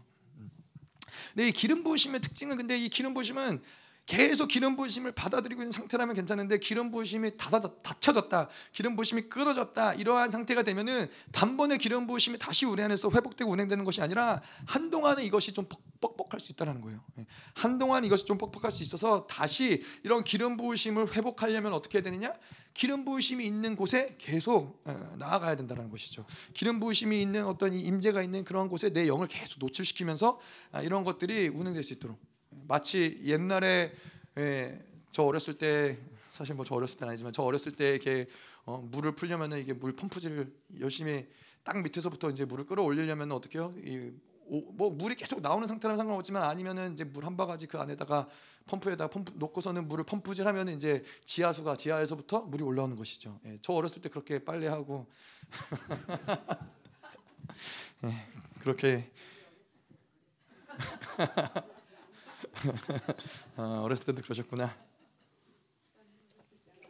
네, 제 어렸을 때는 이제 세탁기가 알아서 다 해주는 네, 그런 시대에 살았죠. 자 그래서 하여튼 기름 부심도 그렇다라는 거예요. 예, 그래서 계속 기름 부심의 장소에 머무는 것, 기름 부심 가운데. 그래서 반대로 이야기하자면 기름 부심 없는 곳에 오래 있는 게 별로 좋지 않아요. 그래서 말씀드렸지만 세상에 나가서 일하는 게 왜 어렵냐? 기름 부심이 존재하지 않는 곳에 어, 있으려면은 그만큼 그게 기름 부심이 어, 제한될 수밖에 없고 고갈될 수밖에 없고 그렇게 하려면 어떻게 해야 돼요? 아, 그럼 뭐 세상에 절대 나가면 안 되느냐? 우리의 내면에 있는 그 내재하시는 성령과 살아가면서 있었던 그 기름 부으심을 끌어당길 수 있어야 된다는 거예요. 끌어올릴 수 있어야 된다는 거예요. 예, 그런데 어쨌건 그런 시간이 오래 세상에 나가서 살아가는 시간이 오래되면 오래될수록 예, 이것은 어쨌건 손해라는 것이죠. 기름 부심이 있는 곳, 하나님의 임재가 있는 곳에 계속 오랜 시간 머물러 있는 것이 그래서 중요하다. 아, 그래서 이 아까도 이야기한 대로 기름 부으심이 임하면 우리 안에서 성령께서 운행하시고 예수 그리스도가 운행하시고 아버지가 운행하시고 그 보혈이 운행되고 진리가 운행되고 예, 그, 그 성, 말씀이 운행되는 것이죠. 아, 근데 이런 것들이 운행되면서 계속해서 우리를 어떻게 해요? 우리 내면에서 이러한 모든 그 물과 피와 성령이 운행되면서 우리를 하나님처럼 만들어 간다라는 거예요. 예, 그것이 우리의 어떤 목표인 것이죠. 그냥 어떠한 좋은 성품을 가진 사람으로서가 아니라 하나님의 성품을 닮은 자, 하나님의 형상을 가진 자, 예, 예수 그리스도와 같은 자로 그것들이 모든 것을 만들어 간다는 거예요. 그래서 이렇게 이러한 분들과 함께 하나님과 성령님과 예수님과 함께 계속해서 그분을 알아가는 그 감격은 우리가 이 1초에 어, 뭐 예를 들어서 1초에 10만 원씩 돈이 들어온다 우리 통장에 여러분 생각해 보세요. 내 통장에 1, 초에 10만 원. 1초에 10만 원이면은 10초면 100만 원. 그러면 1분이면은 600만 원이잖아요. 600만 원이고 예, 그다음부터 계산이 잘 안 되지만은 10분이면은 6천만 원. 예. 그럼 60분이면은 3억 6천 원인 3억 6천만 원인가요? 뭐 잘 모르겠어요. 하여튼 하여튼 그냥 1초에 10만 원씩 들어 생각해 보세요. 눈 감고 생각해 보세요. 다들 미소를 지고 계시면서 기분이 좋잖아요. 1초에 10만 원씩 들어온다고 생각을 하면은 그냥 눈만 감아도 막 아, 지금 또 들어오구나, 또 들어오는구나, 또 들어오는구나. 너무 막 기쁘잖아요. 기쁘세요? 아니 아닌 척 하시는 분들도 계시겠지만은 근데 하나님을 만나는 것은 그것과 비교할 수 없다라는 거예요. 1초에 10만 원이 아니라 우리가 영원한 현재으로 지금도 모든 만물을 통치하시고 다스리시고 모든 권세로 이것들을 움직이시는 모든 이 땅의 모든 것들이 다 그분이신 아, 그분 것인데 그분을 매 순간 만나고 있다는 그 감격이 1초에 10만 원이 문제겠어요. 비교할 수 없다라는 것이죠. 그런데 우리 안에 물피 성령이 운행되면서 우리는 계속해서 그분께 다가가고 그분을 만날 수 있는 감격이 우리에게 허락된다는 거예요. 얘기했잖아요. 그래서 우리에게 뭐라 그래요? 내가 비록 죄에 넘어져 쓰러질 때에도 우리에겐 대원자가 있으니 대원자이신 예수 그리스도가 우리를 예, 천거하신다는 거예요. 내가 죄를 진 상태에서도 우리는 그 상태에서도 은혜의 보좌 앞으로 나아갈 수 있어요. 예수의 피가 우리를 덮으시고 우리를 의롭다 하시고 우리를 천거하셔서 우리는 그 은혜의 보좌 앞에 나가서 그분을 알아갈 수 있는 감격이 있다는 거예요. 그래서 제가 말씀드렸지만은 우리는 뭐 우리는 거룩해지고 온전해지는 게 우리에게는 중요하죠. 그것이 하나님 우리를 향한 어떠한 이 방향성이기 때문에 그분을 닮아가고 거룩해지고 온전해지는 것이지만은 우리에게는 사실은 이 어떠한 결과도 중요하지만은 우리에게는 이 과정이 사실은 아름다운 거예요. 내가 죄를 짓고 넘어졌을 때 하나님이 나에게 어떻게 다가오시는가? 그분이 나와 어떻게 동행하시는가? 그분이 나를 어떻게 용서하시는가? 이러한 과정이 우리를 아름답고 영화롭게 만든다는 거예요. 그냥 뚝딱해서 어느 날 갑자기 거룩해지는 것이 아니라 나의 죄인임을 나의 죄인된 나를 하나님이 건져내시고 용서하시고 나의 눈물을 닦아주시고 다시 나를 격려하시고 이 과정이 사실 우리에게는 아름다운 것이지 결과는 우리에게 이미 주어진 거라는 거예요. 뭐 지금 될 것이냐 나중에 될 것이냐 이거는 시간의 문제인 것이지 하나님의 약속은 우리를 거룩하고 온전하게 만드신다는 것이죠. 음. 아멘. 자. 계속 볼게요. 또 모든 거짓은 진리에서 나지 않기 때문이라. 자, 그래서 거짓이라고 이야기하면 이제 진리가 아닌 것들, 영지주의가 이야기하는 것들을 이야기하는 것이죠. 그래서 거짓과 진리는 어, 진리인데 뭐가 조금 다르다가 아니라 거짓과 진리는 서로 속해 있지 않다라는 거예요. 서로 상관이 없다라는 거예요. 거짓은 완전히 다른 흐름 가운데서 왔다라는 거예요. 자, 진리가 아닌 다른 것들. 그래서 여기서 어, 모든 것은 거짓에서 모든 거짓은 진리에서 나지 않기 때문이라 어, 진리가 아닌 다른 것, 빛이 아닌 어떤 이런 어둠은 사실 우리에게 있어서는 우리 별로 큰 관심이 아닌 것들인 거예요. 그래서 우리가 그런 얘기하잖아요. 우리가 진짜를 보기 위해서는 진짜 가짜를 분별하기 위해서는 계속 진짜를 보면 된다는 거예요. 우리의 초점은 진짜를 보는 것이고 빛을 보는 것이고 생명을 보는 것이지 뭔가 어둠을 바라보는 것이 이것이 우리에게는 별로 그렇게 유익하지 않다는 거예요. 위조 지폐를 감별한 사람들이 그렇 다면서요. 계속 진짜만을 계속 보고 보고 또 진짜를 보면은 어느 가짜 어떠한 가짜가 오더라도 그것이 가짜인지 명확하게 안다라는 거예요. 근데 이, 이 우리에게 있어서 어둠을 자꾸 바라보는 것은 이게 왜 문제가 되냐? 어둠을가 생겨나면은 계속 뭐요? 음, 믿음을 내 안에 됐든 뭐 다른 사람이 됐든 내가 지금 처한 상황이 됐든 계속 어둠의 질서대로 예, 믿음이 점점 점점 점점 죽어지고 나의 모든 상황과 어둠은 점점 점점 흘러간다는 거예요. 근데 이거 이것이 그냥 착각이 아니라 어둠이 질서가 그렇게 운행되면은 실질적으로 어둠은 그렇게 역사를 해요. 예, 그것이 우리의 믿음이기 때문에 예. 우리의 그 어둠에 바라보면서 생겨난 우리의 어, 이런 어둠의 센서들, 어둠의 믿음은 그런 어둠의 사건들을 계속해서 만들어낸다라는 것이죠. 음. 그래서 우리가 이 굉장히 우리가 살아가면서 많이 하는 것들이지만은 우리가 스스로 어둠과 악을 판단할 때에는 우리 안에서 어둠의 질서와 영향력을 확장시키는 거예요. 사실은 우리는 어떠한 것도 굳이 판단할 필요가 없어요. 하나님의 판단을 받아들이는 자들이고 성령으로 인해서 나중에는 선거하고 분별할 수 있는 자들이지만은 하지만은 일단 어떠한 어둠을 바라보는 것 자체, 어둠을 판단하는 것 자체는 우리 안에서의 어둠의 영향력이 커진다라는 거예요. 그리고 우리가 또한 이 교회 안에서도 그렇고 수근수근거리는 것 이것 또한 계속 뭐 하는 거예요? 계속 어두운 것들, 어둠에 있는 것들을 계속 이야기하는 거예요. 그럼 뭐요? 어둠의 이야기들을 할 때마다 계속 불신의 불신과 대적의 영이 계속 강력하게 운행될 수밖에 없다라는 것이죠. 자, 우리는 이 어둠이 아닌 빛을 바라봐야 되는 존재들이고 실패가 아닌 승리를 바라봐야 되는 존재들인 거예요. 무엇을 바라보냐가 굉장히 중요해요. 이, 우리는 아까도 이야기한 것처럼 죄를 묵상, 아 내가 또 죄를 졌구나. 죄를 묵상하는 존재가 아니라 뭐요? 죄를 용서하신 하나님의 은혜를 감사하는 자들인 거예요. 우리는 넘어진 것을 묵상하고 절망하는 자들이 아니라 얼마든지 그 넘어진 데서 다시 우리를 회복시키시고 다시 우리를 일으키시는 그 은혜에 감사하는 자들이 바로 우리의 초점은 거기에 있는 거예요. 그래서 우리가 얘기했잖아요. 죄에 대해서 우리 죄는 우리에게 별로 그렇게 중요한 초점이 아닌 거예요. 이미 그분이 죄를 승리하시고 이기셨기 때문에 우리는 죄가 초점이 아니라 하나님을 사랑하기 때문에 계명을 지키는 것이고 하나님을 사랑하기 때문에 죄를 지을 수도 있고 안 지을 수도 있고 아, 물론 죄를 안 지어야겠지만은 죄를 안 짓는 이 근원 자체가 죄를 이미 이긴 존재들로서 하나님을 사랑하기 때문에 죄를 당연히 짓지 않는 것인 거예요. 예. 자, 그런 그런데 이제 이 내 안에서 만약에 어둠에 계속 굴복되어진다. 내 안에서 자꾸 해결되지 않는 어둠에 굴복되어지고 굴복되어진다. 근데 그것이 우리의 초점이 되어서는 안 된다는 거예요. 어떻게 해야 돼요? 계속 뭐 우리 안에서 그런 영역들이 있을 거 아니에요. 내 안에서 자꾸만 이 드러나는 어떤 어둠들, 악들, 해결되지 않는 어둠들. 근데 뭐 그거는 그거지만은 우리의 초점은 그 드러나는 어둠에 있는 것이 아니라 우리는 드러나는 그 어둠을 가지고 어떻게 해요? 계속 빛으로 데리고 나아가는 거예요. 하나님 내 안에 이런 어둠이 있습니다. 하나님, 하나님 내 안에 이런 악이 여전히 존재하네요. 하나님 내가 오늘 또 이런 악들을 통해서 악이 드러났는데 하나님 빛으로 나아갑니다. 그래서 그분의 빛을 받아들이는 거예요. 그것이 유일하게 우리가 승리할 수 있는 비결이에요. 다른 비결을 하나님이 이야기하지 않으셨어요. 계속 우리의 죄를 자백하고 회개하고 빛 가운데로 나아가서 그분의 빛을 받아들일 때 어둠은 사라지는 것이지 어떠한 노력, 우리 어떠한 열심, 우리 어떠한 의지를 드린다 해도 우리는 어둠을 이길 수 있는 예, 우리에게는 그런 어떠한 인간적인 노력이 우리에게는 가당하지 않다라는 것이죠. 음. 그뭐 여러분들도 목사님이 김민 목사님이 얘기하셔서 들으신 적 있겠지만은 베이비 루스라고 이 미국에서의 가장 강력한 가장 최고의 야구 선수, 최고의 홈런왕. 어, 이 사람이 홈런만 많이 친 게 아니라 뭐 투수로서도 아주 유명했다 그러더라고요. 투수였는데 어느 순간 이, 이 홈런을 치기 시작을 해서 홈런왕이 됐는데 이, 이 사람이 이제 홈런왕인데 이 사람이 슬럼프에 빠졌을 때 이제 어떤 기자가 물어봤다 그러죠. 자, 자, 당신이 이 슬럼프에 빠졌을 때는 이 슬럼프를 무슨 생각을 하십니까? 라고 얘기했을 때 베이비 루스가 무슨 얘기를 했냐면은 아 나는 아, 내가 이 슬럼프를 벗어나서 이제 홈런을 치기 시작할 때 그 이 투수들이 불쌍하게 느껴진다. 아, 이 사람은 뭘 생각하는 거예요? 이 사람은 슬럼프에서 계속 홈런을 치지 못하고 지금 계속 넘어지고 있는데 자기가 넘어지고 있는 것을 보는 게 아닌 거예요. 무엇을 보냐면은 내가 분명히 어느 순간 나는 홈런을 칠 거야.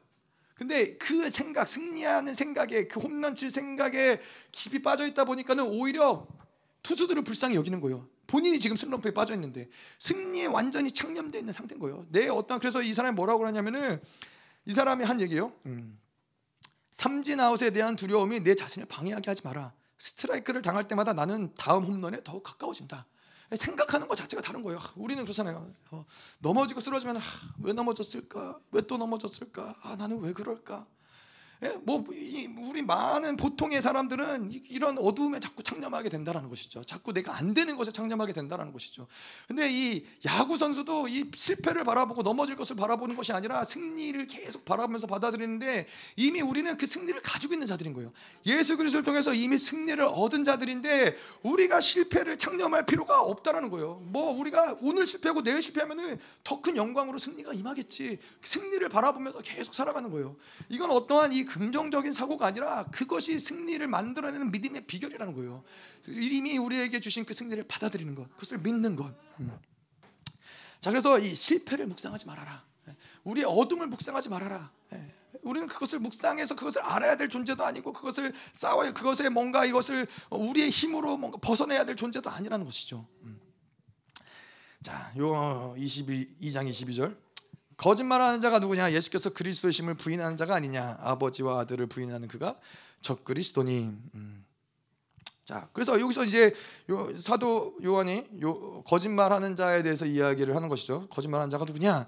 자, 근데 우리가 얘기했듯이 기름 부으심을 받은 자들은 진리를 계속 바라보고 받는 자들은 뭐 이것을 거짓말하는 자들, 뭐, 뭐 적그리스도에 속한 자들, 영지주의자들 이런 것들을 뭘 알아서 배워야 되는 자들은 아닌 거예요. 근데 이 사도 요한이 이것을 이야기하는 이유는 뭐예요? 알아야 돼서가 아니라 이러한 미혹하는 자들을 들춰내고 드러내기 위함인 것이죠. 예. 자, 그래서 이 거짓말한 자가 누군지를 좀 보도록 할게요. 거짓말하는 자란 여기서 이야기하는 예수께서 그리스도임을 부인하는 자다.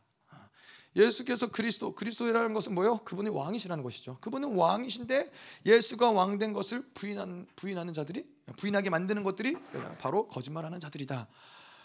자, 예수를 왕인 것을 부인하게 하는 목적은 뭐요? 어, 결국 하나님의 말씀과 교회에 순종하지 못하게 만드는 것이 그것이 바로 어, 이 적그리스도가 원하는 바인 것이죠. 예. 하나님께 순종하지 않고 결국에는 예, 하나님을 대적하는 자로 만들어 가는 것이 어, 바로 그것인 것이죠. 음. 어떻게 그렇게요? 계속해서 이런 어떤 사상들, 비진리들, 비진리들을 가지고 계속 우리를 세뇌시키는 거예요. 계속 어, 이 철학, 어떤 사상, 어, 이런 어떤 예수 백신 이런 것들을 가지고 계속 우리들을 세뇌시키는 것이죠. 그래서 예수 백신이라는 게 뭐요? 가짜 예수, 인간 예수가 인간 예수 존재하지 않는다. 어떤 이 가짜 예수를 계속 우리 안에 주입해서 진짜 예수가 왔을 때에는 오히려 진짜 예수를 배척하는, 진짜 예수를 받아들이지 않는 것이 이 계속 이런 어떤 사상들을 교회 가운데로 흘려 보내는 것이고 우리 교회를 그런 것을 통해서 미혹시킨다라는 것이죠. 자, 그래서 예수가 왕인 것을 부인하는 모습은 어떤 모습이에요? 우리가 예수 그리스도가 왕인 것을 인정하는 자들은 계속 그분 앞에 나아가서 그분이 주는 것을 가지고 살아가는 자들인 것이죠. 아, 근데 예수가 왕인 것을 부인하는 자들은 어, 그런 어떤 하나님 앞에 은혜로 살아가는 것이 아니라 계속 뭔가 자기가 자기가 왕 되어서 자기의 열심과 자기의 노력을 가지고 어떤 세상의 것을 가지고 아, 살아가는 자들의 모습이 바로 예수가 그리스도의 왕됨을 부인하는 자들의 모습이라는 것이죠. 우리는 그래서 철저히 그분의 왕이다 그러면은 그분의 은혜로 살아가는 자들인 거예요. 그분이 주시는 것들로 철저하게 살아가는 자들인 것이죠. 음. 아멘. 자, 그래서 이 거짓말하는 자들은 또 누구예요? 아들을 부인함으로 아버지들을 아버지를 부인하도록 하는 자들이다. 자, 그래서 이제 아들을 부인하기 때문에 아들과 아버지는 결코 분리되지 않아요. 그런데 아들을 부인하기 때문에 어떻게 돼요? 이제 적그리스도가 그의 목적을 어, 성취하는 것이죠. 이 적그리스도의 지배 가운데로 어, 이제 이것들을 어, 끌고 오는 것이죠. 교회를 적그리스도가 원하는 대로, 적그리스도가 원하는 방향으로 끌고 갈 수 있는 흐름들을 예수 그리스도가 왕됨을 부인하고 그분이 부인함으로써 하나님의 아버지 되심을 부인함으로써 모든 적그리스도가 원하는 흐름들을 만들어 놓는다는 것이죠. 자, 2장 23절 볼게요. 아들을 부인하는 자에게는 또한 아버지가 없으되 아들을 시인하는 자에게는 아버지도 있느니라. 음. 그리스도가 어, 사실은 분리될 수 없는 존재라는 거예요. 그분은 삼위의 하나. 그렇기 때문에 삼위일체 우리가 하나님을 받아들이고 하나님의 성령의 운행에서 움직이실 때 움직인다라는 거예요.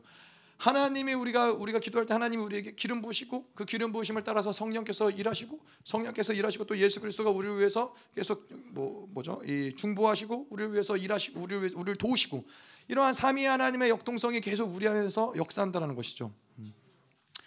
자, 그래서 어, 이 아들을 부인하는 자는 아버지가 없다. 어, 하나님과 아들은 분리될래야 분리될 수 없는 존재라는 거예요. 근데 이 삼위일체 하나님이 우리를 그 그부 성령 하나님이 우리 안에 내재하시면서 우리를 부르시고 그 삼위 하나님의 연합 가운데 우리를 초청하시죠. 그러니까 이거는 결국 다시 무, 무엇을 얘기하냐면은 아버지와 아들이 분리될 수 없는 존재인 것처럼 그들과 하나님 그분들과 우리 또한 분리될 수 없는 존재를 이야기하는 거예요. 하나님과 우리는 분리돼서 살아갈 수 있는 존재가 애초부터 아니었던 거예요. 하나님이 우리 안에 성령을 내재시킨 이유가 무엇이겠어요? 그분과 우리를 분리될 수 없다라는 거예요. 그것이 하나님이 우리에게 부여하신 존귀가 그것인 거예요. 근데 원수들은 계속 우리를 속이는 것이죠. 아, 너는 죄를 졌기 때문에 하나님과 분리됐어. 맞아요. 죄가 우리를 하나님과 분리시켰죠. 근데 하나님은 우리와 분리될 수 없는 분이기 때문에 어떻게 해요? 이 땅에 예수 그리스도를 보내심으로써 다시 우리가 하나님과 연합될 수 있는 길들을 열어 놓으신다는 거예요. 그것은 뭘 얘기해요? 우리는 하나님 하나님은 적어도 하나님은 우리와 분리될 수 없다라는 거예요. 우리와 분리돼서 살아갈 수 있는 존재가 아니시라는 거예요. 네. 그것이 우리의 존귀인 것이죠. 아멘. 자, 2장 4절. 너희는 처음부터 들은 것을 너희 안에 거하게 하라. 처음부터 들은 것이 너희 안에 거하면 너희가 아들과 아버지 안에 거하리라. 자. 아까도 이야기한 대로 우리는 어둠과 거짓에 집중하는 것이 아니라 예, 처음부터 들은 것을 우리 안에 거하게 해야 되는 아, 그런 자들인 것이죠. 아들과 아버지 안에 거하면서 그 생명력이 우리 안에 운행될 수 있는 예, 그런 그런 자들인데 처음부터 들은 것은 무엇을 이야기해요? 이 공동체에게 있어서는 특별히 요한 사도의 선포. 어, 요한 사도라는 것은 뭐예요? 처음부터 들었다라는 것은 요한 사도 사도들은 뭐예요? 예수님으로부터 직접 어, 도를 배우고 말씀을 배우고 예수님을 만나고 경험한 자들 사도라고 하는 것이죠. 예, 그런데 그 사도가 전해준 그 말씀, 그 처음에 들었던 그것을 너희 안에 거하게 하라는 거예요. 그 참 진리를 그 말씀을 어, 그 안에 너희 안에서 거하게 하라는 것이죠.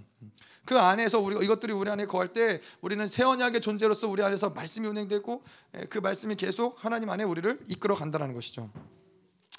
그래서 이 뭐 초대교회의 참 진리가 그렇지만은 참 교회에 속해 있는 자들에게 가장 중요한 것은 그래서 이, 이 주일날 선포되어지는 그 말씀, 그 말씀이 하나님이 교회에게 그 말씀을 통해서 이 모든 것들을 생명을 공급하시고 만들어 가신다는 거예요. 그래서 그 말씀을 받아들이는 것이 중요한데 어뭐 일반적으로 뭐 저도 그랬지만은 이전에 이제 다른 교회 어렸을 때 열방 교회가 아닌 다른 교회 있을 때는 다른 어떠한 목사님의 설교, 다른 어떠한 것들을 계속 받아들이고 어, 그것들을 계속 어, 듣는 들을 수 있다라는 것이죠. 근데 이러한 것들이 위험할 수 있는 부분은 무엇이냐 하면은 아까도 이야기한 대로 그 안에는 정확하게 어떤 이 교회를 통해서 하나님이 공급하시고자 하는 하지 않는 어떠한 다른 것들이 있을 수 있다 있을 수 있다는 것이죠. 물론 뭐 어, 참 교회가 아니기 때문에 참 진리를 선포하지 않기 때문에 그 교회가 섞여 있기 때문에일 수도 그럴 수 있지만은 어, 혹 그 교회가 그렇다 하더라도 만약에 지금 하나님이 이 교회 가운데 회개를 선포하고 있는데 어, 다른 어떠한 목사님의 말씀이 회개가 아닌 어떤 다른 것을 이야기한다. 그러면 영적인 혼란이 있을 수밖에 없다라는 것이죠.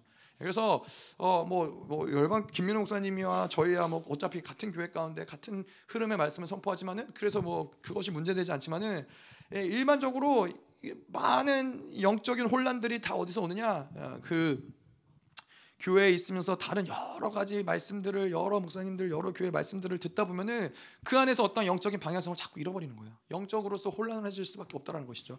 그러면서 그러다가 어느 순간 원수들이 그들의 어떤 이러한 이 영지주의든 어떤 영적인 다른 사상과 사고를 흘려보내도 그것을 받아들이는 것이 그렇게 어렵지 않다. 어, 왜냐하면 내가 정확하게 참교회에 속해서 그 생명 안에 있어야지만 생명의 교류 안에 있어야지만 다른 것이 들어올 때 인지가 되는 것인데 이것 저것 섞여 있을 때에는 다른 어떤 게 들어와도 인지하기가 어려울 수 있다는 것이죠. 음. 자 그래서 처음부터 들은 것이 너희 안에 거하면 너희가 아들과 아버지 안에 거하리라. 자 그래서 이 아들과 아버지 안에 우리 안에 거한다는 것은 그 물피 성령이 그 영광이 내 안에서 움직인다는 것이고 이것은 결코 생명과 분리되지 않는다는 것이죠. 그래서 우리 안에 거할 때 그 생명이 운행될 때는 그 생명의 드러나는 어떤 이 모습들이 나타난다는 거예요. 생명이 있기 때문에 우리가 회개하게 되는 것이고 기뻐할 수 있는 것이고 우리 안에 기름 부으심 흘러가는 것이고 우리 성품이 변화되는 것이고 예, 그래서 그 말씀 참 교회에 속한 그 진리가 우리 안에 거할 때 내가 너 안에 너의 내 말이 너, 너 안에 너가 내 안에 거할 때 생명 교류의 역사가 일어난다는 것이죠. 예, 그래서 이 생명이 교류될 때에는 계속 우리의 연약한 부분, 이, 이 러한 하나님과의 생명 교류의 교제 가운데 있을 때 우리가 다쳐, 다친 부분, 연약한 부분, 뭐 모난 부분, 상처난 부분 이런 것들이 하나님의 생명이 계속 운행되면서 이런 것들을 계속해서 온전케 하고 치유하고 예, 계속해서 하나님의 형상을 닮은 모습으로 그 생명력이 만들어 간다는 것이죠. 음. 이것이 요한일서에서 말하는 이 하나님과의 교제의 어떤 특별한 모습이라는 거예요. 생명 교류의 실체들. 음. 자, 2장 25절을 보도록 할게요. 그가 우리에게 약속하신 것은 이것이니 곧 영원한 생명이니라. 아, 자, 처음부터 들은 것이 바로 그 진리인데 그 처음 그, 그 진리 그것은 무엇이냐? 창조주가 우리에게 주신 그 약속이라는 거예요. 어, 야, 우리는 하나님은 뭐 아브라함도 그렇고 뭐 이스라엘도 그렇지만은 하나님은 약속을 주시고 언약을 주시고 그들을 이끌어 가시죠. 그래서 우리에게도 마찬가지로 하나님은 창조주의 약속을 우리는 어, 가지고 있는 창조주의 약속을 가지고 있는 사람들이기 때문에 그 약속을 가지고 있는 사람들에게는 약속을 가진 사람들의 모습이 자명하게 드러난다는 거예요. 음. 약속을 가진 사람들은 결코 두려워하거나 불안하거나 조급하거나 급하지 않는다는 거예요. 예, 약속이 있기 때문에 언제든지 뭐 예를 들어서 그런 거죠. 어, 어 제가 뭐 어, 제가 어디 가서 이제 세탁기를 예를 들어서 샀다고 치면은 세탁기를 치면 사, 샀으면은 어, 세탁기를 제가 가지고 오기 어렵기 때문에 배달을 해줘야 될 거 아니에요. 하지만 제가 이 모든 값을 치르고 그 세탁기를 샀기 때문에 거기에서는 영수증을 주겠죠. 그 기록이 남아 있겠죠. 그래서 그 영수증을 가지고 있기 때문에 세탁기가 오늘 와야 된다, 오늘 안 온다. 어, 별로 그렇게 불안하지 않은 거예요. 어차피 나는 이 영수증이 있기 때문에, 그 증거가 있기 때문에, 뭐 내일 오지 않는다, 뭐 좀 답답할 수 있지만은 그게 크게 문제가 되지 않는 거예요. 근데 만약에 내가 세탁기를 사서 배달을 받으려면 영수증이 있어야 되는데 영수증이 없어졌다. 그러면 이제 불안한 거죠. 어떡하지? 막 전화를 해보고 뭐 하여튼 뭐 별의별 방법을 다 찾아보지만은 불안할 수밖에 없다라는 거예요. 근데 하나님의 약속을 가진 것도 마찬가지라는 거예요. 하나님은 우리에게 약속을 주시고 성령을 통해서 그것을 보증해 주시죠. 예, 그것을 확증해 주시죠. 그렇기 때문에 그 약속을 가진 사람들은 결코 그것에 대해서 두려워하거나 불안하거나 그것을 어려워하지 않는다는 거예요. 하나님이 우리에게 내가 너를 나처럼 만들겠다. 내가 너를 거룩하고 온전하게 만들겠다. 하나님의 약속이기 때문에 우리는 그것에 대해서 두려워하거나 불안해하지 않는다라는 거예요. 지금의 내 모습을 보면은 어때요? 여전히 부족한 게 있어요. 여전히 온전하지 못한 게 있어요. 여전히 온전하지 못한 게 있지만은 우리는 하나님의 약속을 믿는 자들이에요. 상황과 환경을 붙잡고 믿는 자들이 아니라 하나님의 약속을 믿는 자들이에요. 근데 이게 자꾸 자꾸 이 원수들은 계속 이 상황과 환경이 약속보다 더 크게 느껴지게 만들어요. 하나님의 약속은 분명히 우리를 거룩하고 온전한 자로 세우시겠다라는 것이 약속인데 자꾸 원수들은 상황과 환경을 들이대면서 아 근데 너의 상황은 그렇잖아. 너의 상태를 봐. 너의 지금 모습을 봐. 네가 지금 거룩하고 온전하고 너가 도대체 무슨 상관이냐. 이렇게 원수들 우리를 참소하고 고소할 수 있지만은 예, 원수들이 우리와 무슨 상관이냐. 하나님의 약속이 그렇다는데 하나님이 하시겠다는데 누가 말릴 수 있겠 말릴 수 있겠느냐? 뭐 나의 어떠함이 크게 그렇게 뭐가 중요해요? 예? 나의 어떠함을 가지고 어차피 우리는 구원도 못 받았어요. 나의 어떠함을 가지고 우리는 거룩하고 영화롭게 되는 것은 불가능한 일이에요. 나의 어떠함이 그렇게 중요한 게 아니라 누가 그 약속을 믿느냐? 아, 상황이 극박하게 어렵고 극악할수록 그럼에도 불구하고 약속을 믿는 자들이 승리자들인 거예요. 예? 믿을만 해서 믿는 게 아니라 믿음 있는 자들인 것이죠. 예. 아멘. 자, 근데 여기서 이 약속은 무엇? 바로 예수 그리스도를 이야기하는 거예요. 그래서 예수로 충만한 사람을 만 어, 약속인 것이죠. 그것이 바로 영원한 생명이다. 자, 2장 26절을 볼게요. 너희를 미혹하는 자들이 바로 이 영지주의를 이야기하는 것이죠. 예수가 육체로 오셨다 오신 것을 부인하고 왕 되신 것을 부인하는 자들. 그래서 이 영지주의의 미혹을 받아들이는 결과는 뭐예요? 진리와 교회론과 기독론과 삼위일체의 역동성이 모든 게 다다 무너지는 거예요. 어, 별거 아닌 것 같은데 예수가 인간이든 뭐 신이든 어쨌건 예수가 온게 중요하지 뭐 그게 중요하냐라고 예수가 인간 예수를 부인하고 뭐 이러다 보면은 이 모든 기독론도 무너지고 교회론도 무너지고 다 다 무너질 수 있다라는 것이죠. 음. 이런 것들이 미혹을 통한 거짓말들, 뭐 어떤 이런 사상들, 이런 비진리들, 이러한 것들이 우리 안에서 만들어내는 결과가 결국 하나님을 온전 온전하게 알지 못하게 만든다는 거예요. 근데 이게 이게 결코 작은 게 아니라는 거예요. 작은 어떤 하나의 성경의 말씀 그대로가 아닌 다른 어떤 하나를 받아들였을 뿐인데 이 다른 하나를 받아들이는 그것이 하나님을 온전히 알아가지 못하게 만드는 영향을 준다는 건데 이게 왜 문제냐? 음. 우리는 하나님을 정확히 믿고 아는 만큼 그분을 닮아가고 변화되고 성장되, 성장되어 가는 존재라는 거예요. 그 어, 목사님이 예를 들어주신 거긴 한데 인도에 그 사역자가 있는데 인도의 사역자가 어, 어떤 이 젊은 여자 사역자였나 젊은 사역자였는데 수천 명을 수천 명의 이 믿는 인도 사람들을 변화시키고 그 사람들을 사역하는 사역자였어요. 어, 어마어마한 사역을 하고 있는 사람이죠. 아, 그러한 사람인데 어, 그 저주를 받았어요. 마녀가 그 사람을 저주를 했는데 어, 그 마녀의 저주를 어떻게 됐느냐? 눈이 썩는 저주를 했는데 눈이 썩어버린 거예요. 그러니까 이게 하나님을 믿는 그렇게 또 예수 그리스도를 전하고 하나님을 믿고 이런 놀라운 사역을 함에도 불구하고 왜 마녀의 저주에게 이렇게 당할 수밖에 없느냐? 이것은 무엇이냐면은 사실 이 저, 마녀라는 것, 이 저주라는 것, 이건 정말 아무것도 아니거든요. 예수가 이미 그 보혈로 모든 것들을 다 정결케 하시고 그들에게 우리는 우리에게는 그들은 정말로 옆집에서 짓는 개보다도 못한 것이 그들의 저주임에도 불구하고 왜 인도의 그 사역자는 그 저주로 인해서 눈이 썩어 들어가게 됐느냐? 그러면 이 인도의 사역자, 인도라는 나라의 특정 특, 특성이 무엇이냐? 이 힌두교의 어떤 사상적인 흐름 가운데서 그 사상을 계속 어, 학교에서도 자라나면서 계속 들으면서 자란 그 안에는 뭐가 있냐면은 가장 큰 신은 브라만인데 예수는 그의 하등 신이라는 어떠한 이러한 잘못된 사상이 조그만하게나 있는 거예요. 예수를 믿, 어요 예수를 믿고 예수가 진리고 예수가 구원자라는 걸 믿지만은 그 어느 의식과 무의식 가운데 흐르는 브라만이 브라만보다 못하다라는 어떤 이, 이 사상적인 흐름이 있다 보니까는 어떻게 돼요? 실질적으로 예수보다 브라만의 역사가 더 크게 그 어떤 능력이 드러날 수밖에 없는 이 믿음의 구도가 생겨날 수밖에 없다라는 거예요.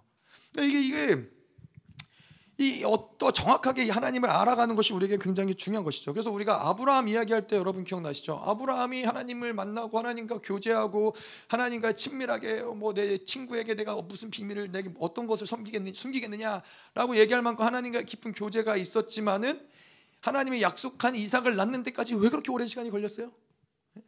아브라함에게 있었던 그 어떠한 이, 어, 이 하나님에 대한 불신, 전능하신 하나님에 대한 불신이 아브라함은 하나님과 만나고 교제하지만은 그 불신의 흐름이 그 안에 어딘가 있었다는 거예요. 왜냐? 그 아버지가 뭐 하던 사람이에요? 우상을 만들던 사람이기 때문에 그래요. 우상을 만들고 그 우상을 판매하는 곳에서 자라나면서 아브라함은 그 우상을 보면서 신에 대한 전능성을 인정하기 수 없었던 어떤 흐름들이 생겨났던 거예요. 우상이 저렇게 움직이지도 않고 맨날 어제나 오늘이나 내일이나 저렇게 가만히 있는 우상이 뭐가 전능하냐, 저게 뭘 할 수 있느냐 이러한 어떤 사상적인 흐름이 생기다 보니까는 하나님이 분명히 동행하시고 역사하시고 말씀하시는데도 불구하고 그 전능하신 하나님으로서 그 이삭을 나타내는 것에는 계속 이 불신앙이 그것을 가로막을 수밖에 없 었다는 것이죠. 근데 우리도 정확하게 그래서 하나님을 만나고 아는 것이 그래서 중요하다는 거예요. 우리가 하나님을 믿고 하나님과 신앙생활을 하지만은 우리 안에서 어떤 그런 흐름은 하나님을 잘못 알고 있는 하나님을 온전히 받아들이지 못하고 있는 흐름은 하나님보다 더 큰 어떤 것을 만들어낼 수 있다는 거예요. 음. 그래서 우리는 하나님을 그래서 이런 미혹, 어떤 이런 사상들, 이런 영지주의들 이런 것들이 굉장히 위험할 수 있다는 것이죠. 음. 그래서 뭐 우리가 뭐 천주교가 뭐 그때도 뭐 우리는 형제고 다 비슷하고 이야기하지만 다 비슷한 게 중요한 게 아니에요. 정확한 진리, 참된 진리, 하나님의 말씀 그대로가 중요한 것이지 살짝 섞인 영지주의가 결국에는 적그리스도와 함께 예수를 부인하고 예수를 대적하는 흐름을 만들어낸다라는 거예요. 이러한 것들이 사실은 이 미혹의 영들이 이런 이런 어떤 이 진리를 섞어버리는 것들이 무서운 것이죠. 그래서 원수들은 끊임없이 구약의 시대부터 끊임없이 했던 게 뭐예요? 계속 진리를 섞는 거예요. 섞이게 만드는 거예요. 이스라엘로부터 혼합주의로 빠져들게 만드는 거예요. 하나님도 섬기고 바알도 섬기고 예. 그, 그렇게 이스라엘을 그래서 하나님은 계속해서 섞이지 말아라. 섞일 수 없다. 예, 계속 구별되어라. 계속 거룩하여라. 이게 무엇 무엇이에요? 하나님이 하나님으로서 드러나시기 위해서는 계속 그러한 어떠한 이 섞이지 않은 가운데 하나님을 알아가고 만나야 된다는 것이죠. 음. 자, 그래서 우리의 하나님과의 교제는 늘 그런 거예요. 우리의 성령이 우리 안에 거하시고 그분이 우리 안에서 핵심적으로 일하시는 게 그분을 하나님을 알게 하시는 거예요. 그분이 누구신지, 그분이 어떠함이신지. 그래서 이 아브라함도 그렇잖아요. 아브라함이 이제는 그 어, 롯을 찾기 위해서 전쟁을 치르고서는 멜기세덱을 만나죠. 멜기세덱을 만나면서 이제는 이 멜기세덱의 기도를 따라요. 어, 만 뭐라 그러더라? 만 만민 만민을 만 생각이 정확히 안 나네요. 정확한 단어는 생각이 안 나는데 모든 민족이 하나님 뭐 이런 표현을 썼던 것 같아요. 모든 민족이 하나님께라는 어떤 기도를 하는데 그 전까지는 아브라함에게 있어서 하나님은 이 아브라함의 족장의 하나님이었어요. 그것이 여호와 하나님이 어떤 분이세요? 모든 만물을 통치하시고 다스리시고 모든 것들을 그분이 주장하고 계시면은 아브라함이 아 나의 하나님은 족장의 하나님이야. 그러면은 아브라함에게 있어서는 그 하나님은 족장의 하나님의 능력으로밖에 일하실 수 없는 거예요. 그 믿음을 따라서 일하실 수밖에 없는 거예요. 근데 아브라함이 이제 멜기세덱을 만나면서 모든 민족의 하나님 그것을 받아들이는 거예요. 그래서 하나님을 새롭게 알아가는 거예요. 아 그렇구나. 하나님은 그냥 어떠한 이런 나의 족족 족장의 하나님이 아니라 그분은 모든 민족을 다스리시고 통치하시는 전능하신 하나님이구나. 이런 것들을 그분을 만남으로써 배워가는 거예요. 그래서 우리가 기도를 하든 예배를 하든 어떠한 상황 가운데서 하나님께 나아갈 때는 하나님을 알아가는 것이 중요한 거예요. 하나님을 경험하는 것, 그분의 성품을 경험하는 것이 그냥 아 하나님은 뭐 사랑이 많으시구나 이것을 알아가는 게 아니라 하나님의 사랑을 받아들여야 그 사랑인 그 사랑 그것을 사랑의 하나님을 만나야 그 하나님의 사랑이 내 안에서 나의 모든 아픔과 상처를 치유할 수 있는 원동력으로 역사할 수 있다는 거예요. 예, 그것을 그 하나님을 만나지 못하면은 예, 그 어떤 지식적으로 사랑의 하나님을 알면은 그 사랑이 우리 안에서 역사할 수 없다는 것이죠. 음. 자, 계속 볼게요. 요한일서 2장 27절. 너희는 주께 여기서부터는 27절부터 9절까지는 삼위일체 하나님과의 역동적인 교제에 대해서 이야기하고 있습니다. 자, 27절 너희는 주께 받은 바 기름 부음이 너희 안에 거하나니 아무도 너희를 가르칠 필요가 없고 오직 그의 기름 부음이 모든 것을 너에게 가르치며 또 참되고 거짓이 없으며 너희를 가르치신 그대로 주 안에 거하라. 자, 그래서 주께 받은 바그 하나님이 그래서 기름 부으심을 하나님이 주시고 내 안에 성령이 계속 그 안에서 운행되어진다라는 것을 이야기하는 것이죠. 근데 그 기름 부으심이 거한다, 거한다라는 것은 이것이 우리 안에서 실체화가 된다. 우리 안에서 인격화가 된다라고 얘기하는 거예요. 그래서 우리가 계속 기름 부으심이 있는 장소에 나아가고 기름 부으심이 있는 어떤 그런 그런 곳에 계속 머물러 있고 그런 기름 부으심을 계속 받아들일 때 어떻게 돼요? 그것이 우리에게는 어느 순간 인격화가 되고 우리에게 실체가 돼요. 그래서 그냥 우리 안에서 그 기름 부으심이 계속 운행이 되는 것들이 이제 시작이 된다는 것이죠. 그것이 바로 인격화가 됐다는 거예요. 어디서 공급받는 기름 부심이 아니라 그냥 하나님과 직접 연결되어서 내 안에서 기름 부심이 운행되는 상태를 이야기하는 거예요. 그 내재되어 있는 기름 부심 어디를 가든지 누구를 만나든지. 예. 자 그래서 이러한 기름 부심은 지는 것이고 즉각적으로 알아지는 것이고. 그래서 우리는 이러한 것들이 굉장히 어, 흐르고 있구나. 아, 기름 부심이 뭔가 뭔가 단절되었구나. 어, 기름 부으심이 좋으면 어떻게 아 지금 하나님 우리가 받아들이고 드러내고 이러한 교제 가운데 기름 부으심이 있을 수 있지만은 기름 부으심이 느껴지지 않는다 멈춰진다 그러면은 어떻게 해요 이것들을 계속 어떤 필요하다면 영적인 돌파를 하든가 영적 전쟁을 하든가 이러면서 계속 기름 부으심을 다시 활성화시킬 수 있어야 된다는 것이죠. 음. 어, 이것이 우리가 기름 부으심이 계속 예민해야 되는 이유는 이 하나님이 결국에는 기름 부으심을 통해서 다 만들어 간다는 거예요. 예, 그분이 모든 것들을 다 만드시고 은혜로 모든 것들을 이루시는데 기름을 부으시고 그분이 성령이 일하셔서 그분이 주시는 것들 우리가 살아가는 존재이기 때문에 기름 부으심이 끊어지면 어떻게 돼요? 예, 기름 부으심이 끊어진 상태에서 우리가 계속 우리의 인생을 살아간다라는 건 뭘 얘기하냐? 하나님이 주시지 않는 내가 가진 것, 내가 할 수 있는 것, 나의 힘으로 계속 뭔가 인생을 살아가고 있다는 거예요. 예, 그렇다면은 내 인생은 결코 결국 은혜와 자유와 하나님 주신 평안 가운데 살아가는 것이 아니라 내 노력과 내 열심과 애씀과 계속 짐짓는 어떠한 이러한 삶을 살아가는 모습으로 인생을 사라지게 된다는 것이죠. 그러니까 반드시 우리는 무엇을 하든 간에 꼭 어떠한 이 예배, 어떤 사역 그럴 때뿐만 아니라 삶의 모든 순간에 기름 부으심이 있는 것이 굉장히 중요하다는 거예요. 음. 예전에 저희 사모가 그런 얘기를 했어요. 자기는 이 어, 요리를 할 때도 하나님께 기름 부심을 구한다고 요리를 맛있게 할 수 있도록 하나님 기름 부어 달라고. 그렇게 기름 부심을 구한다고. 근데 예, 예, 기름 부심이 요즘에 많이 임하는 것 같아요. 예, 요즘에 많이 요리를 열심히 잘하더라고요. 그래서 요리에 기름 부심의 응답이 이제 이제 응답되어지는 예, 예뭐 물론 그 전에도 맛있게 잘 먹긴 했지만은 요즘 날, 날이 갈수록 더 훌륭해진다. 뭐 이런 뜻이죠. 예, 집에 가서 밥 얻어 먹을 수 있는 거죠.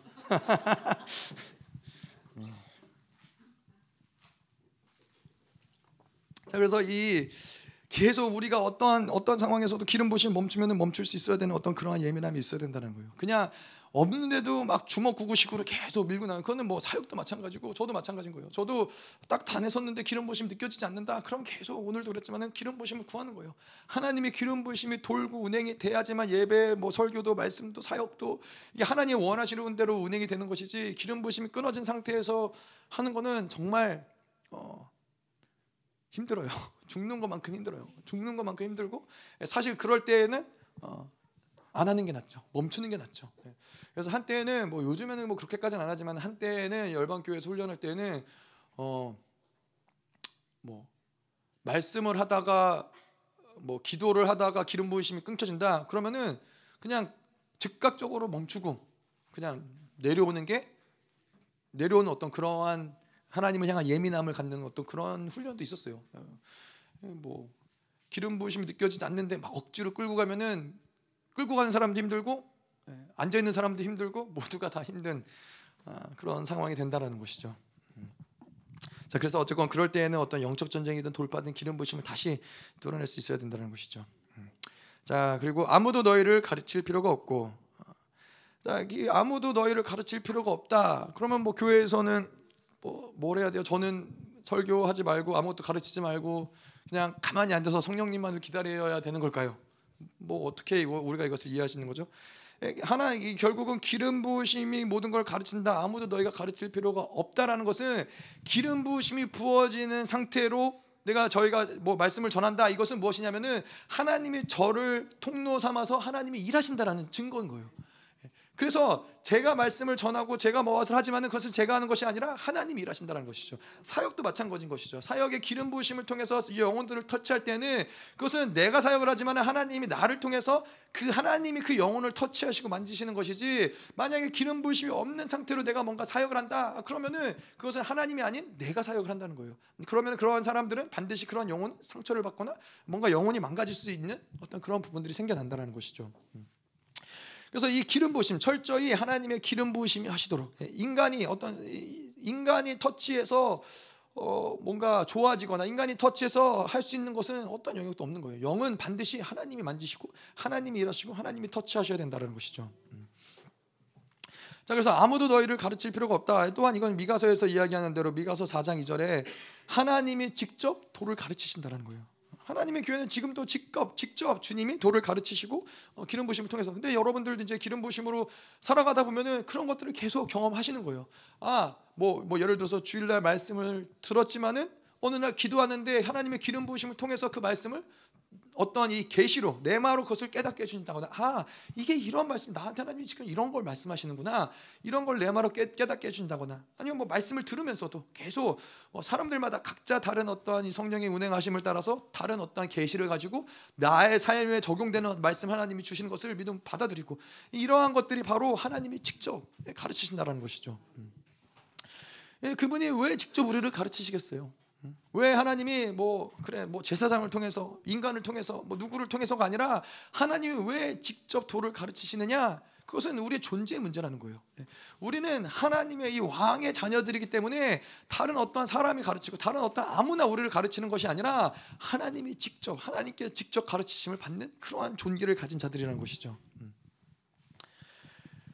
자, 그래서 인간이 어떠한 인간의 때를 탄다, 인간의 손을 탄다. 이것은 굉장히 어, 미혹되게 되고 어, 그렇게 인간이 터치하는 어떤 사역들이 되다 보면은 그러면은 어떻게 돼요? 그 어떤 리더를 그 사람을 어, 의지하는 어떤 모습들이 나타난다는 거예요. 철저히 하나님만을 의지하고 철저히 하나님만을 신뢰해야 되는데 예, 어느 순간부터는 어, 그 사람을 의지하고 그 사람을 신뢰하고 그 사람을 따라가는 어떤 모습들이 나타난다는 거예요. 아, 그러면은 사실 아, 교회는 재미 없어지는 거예요. 교회는 철저하게 저도 하나님의 기름 부신 가운데서 하나님의 말씀을 선포해야 되고 하나님 원하신 것들을 드러내야 되는데 예, 그렇지 안 된다. 뭔가 내가 원하는 나의 나라를 구축하기 위해서 내가 뭔가 설교를 한다.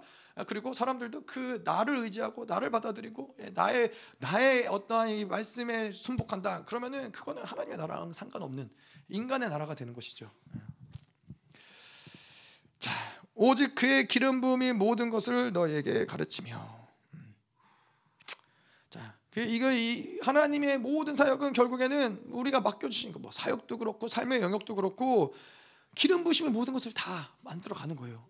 우리 안에 성령이 계신데 그분이 모든 지혜가 되시는데 그분이 모든 능력이 되시는데 그분이 기름 부으심 기름 부으시고 일하시면은 사실 어떠한 것보다도 더 탁월한 탁월함들이 드러날 수 있다는 것이죠. 뭐 그런 것들을 경험하신 분들도 있고 뭐 경험하지 못한 분들도 있겠지만은 어, 제가 생각했을 때 하나님이 강력한 그 기름 부으심을 통해서 드러났던 때가 언제였느냐 아프리카에 있을 때가 그랬던 것 같아요. 이 하나님이 제가 아프리카에 가서 이제 영어로 이제 MB를 해야 되는데 거의 뭐 10년 가까이 영어를 이제 미국에서 있으면 한국에서 있으면서 쓰지도 않았고 뭐 제가 그리고 한국 미국에 있을 때에도 막 그렇게 막 설교를 오랜 시간 막 그렇게 하, 뭐 아동부 정도 설교를 하긴 했었지만은 오랜 시간 영어로 설교를 하지도 않았는데 하나님께서 기름을 부으시니까는 영어로 그때 말씀을 전하는데 지금보다 몇 배는 빠른 속도로 물론 지금도 빠르지만 영어는 더 빨랐어요.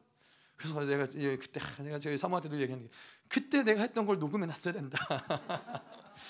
어, 저렇게 빠르게 영어를 잘할 수가 막 제가 들으면서도 막 감탄했는데 별로 없어요. 아주 짧게 막 녹음하는 구간이 짧게 동영상 찍은 게 짧게 있긴 한데 아쉬운 거죠. 예, 결국에는 근데 우리의 어떠함이 아니라 그 기름 부심이 부어지면 하는 거예요. 그래서 뭐 지금도 뭐 하나님이 가서 뭐 영어로 사역을 해라 이게 문제가 되지 않는 게 기름 부심이 있으면 가능, 가능한 거예요. 예전에 모잠비크 갔을 때 모잠비크 가서 사역을 할 때 이제 제가 이제 기도인들을 쭉 하고 이제 이분들을 사역을 했어요. 사역을 하는데 어 제가 뭐 어, 뭐 마녀에게 저주받은 사람들 다 나와라. 막 이러면서 이제 그분들 이제 막 안수하고 사역해 주는데 마녀에게 저주받은 사람들 나오라고 했는데 교회가 그 누구죠?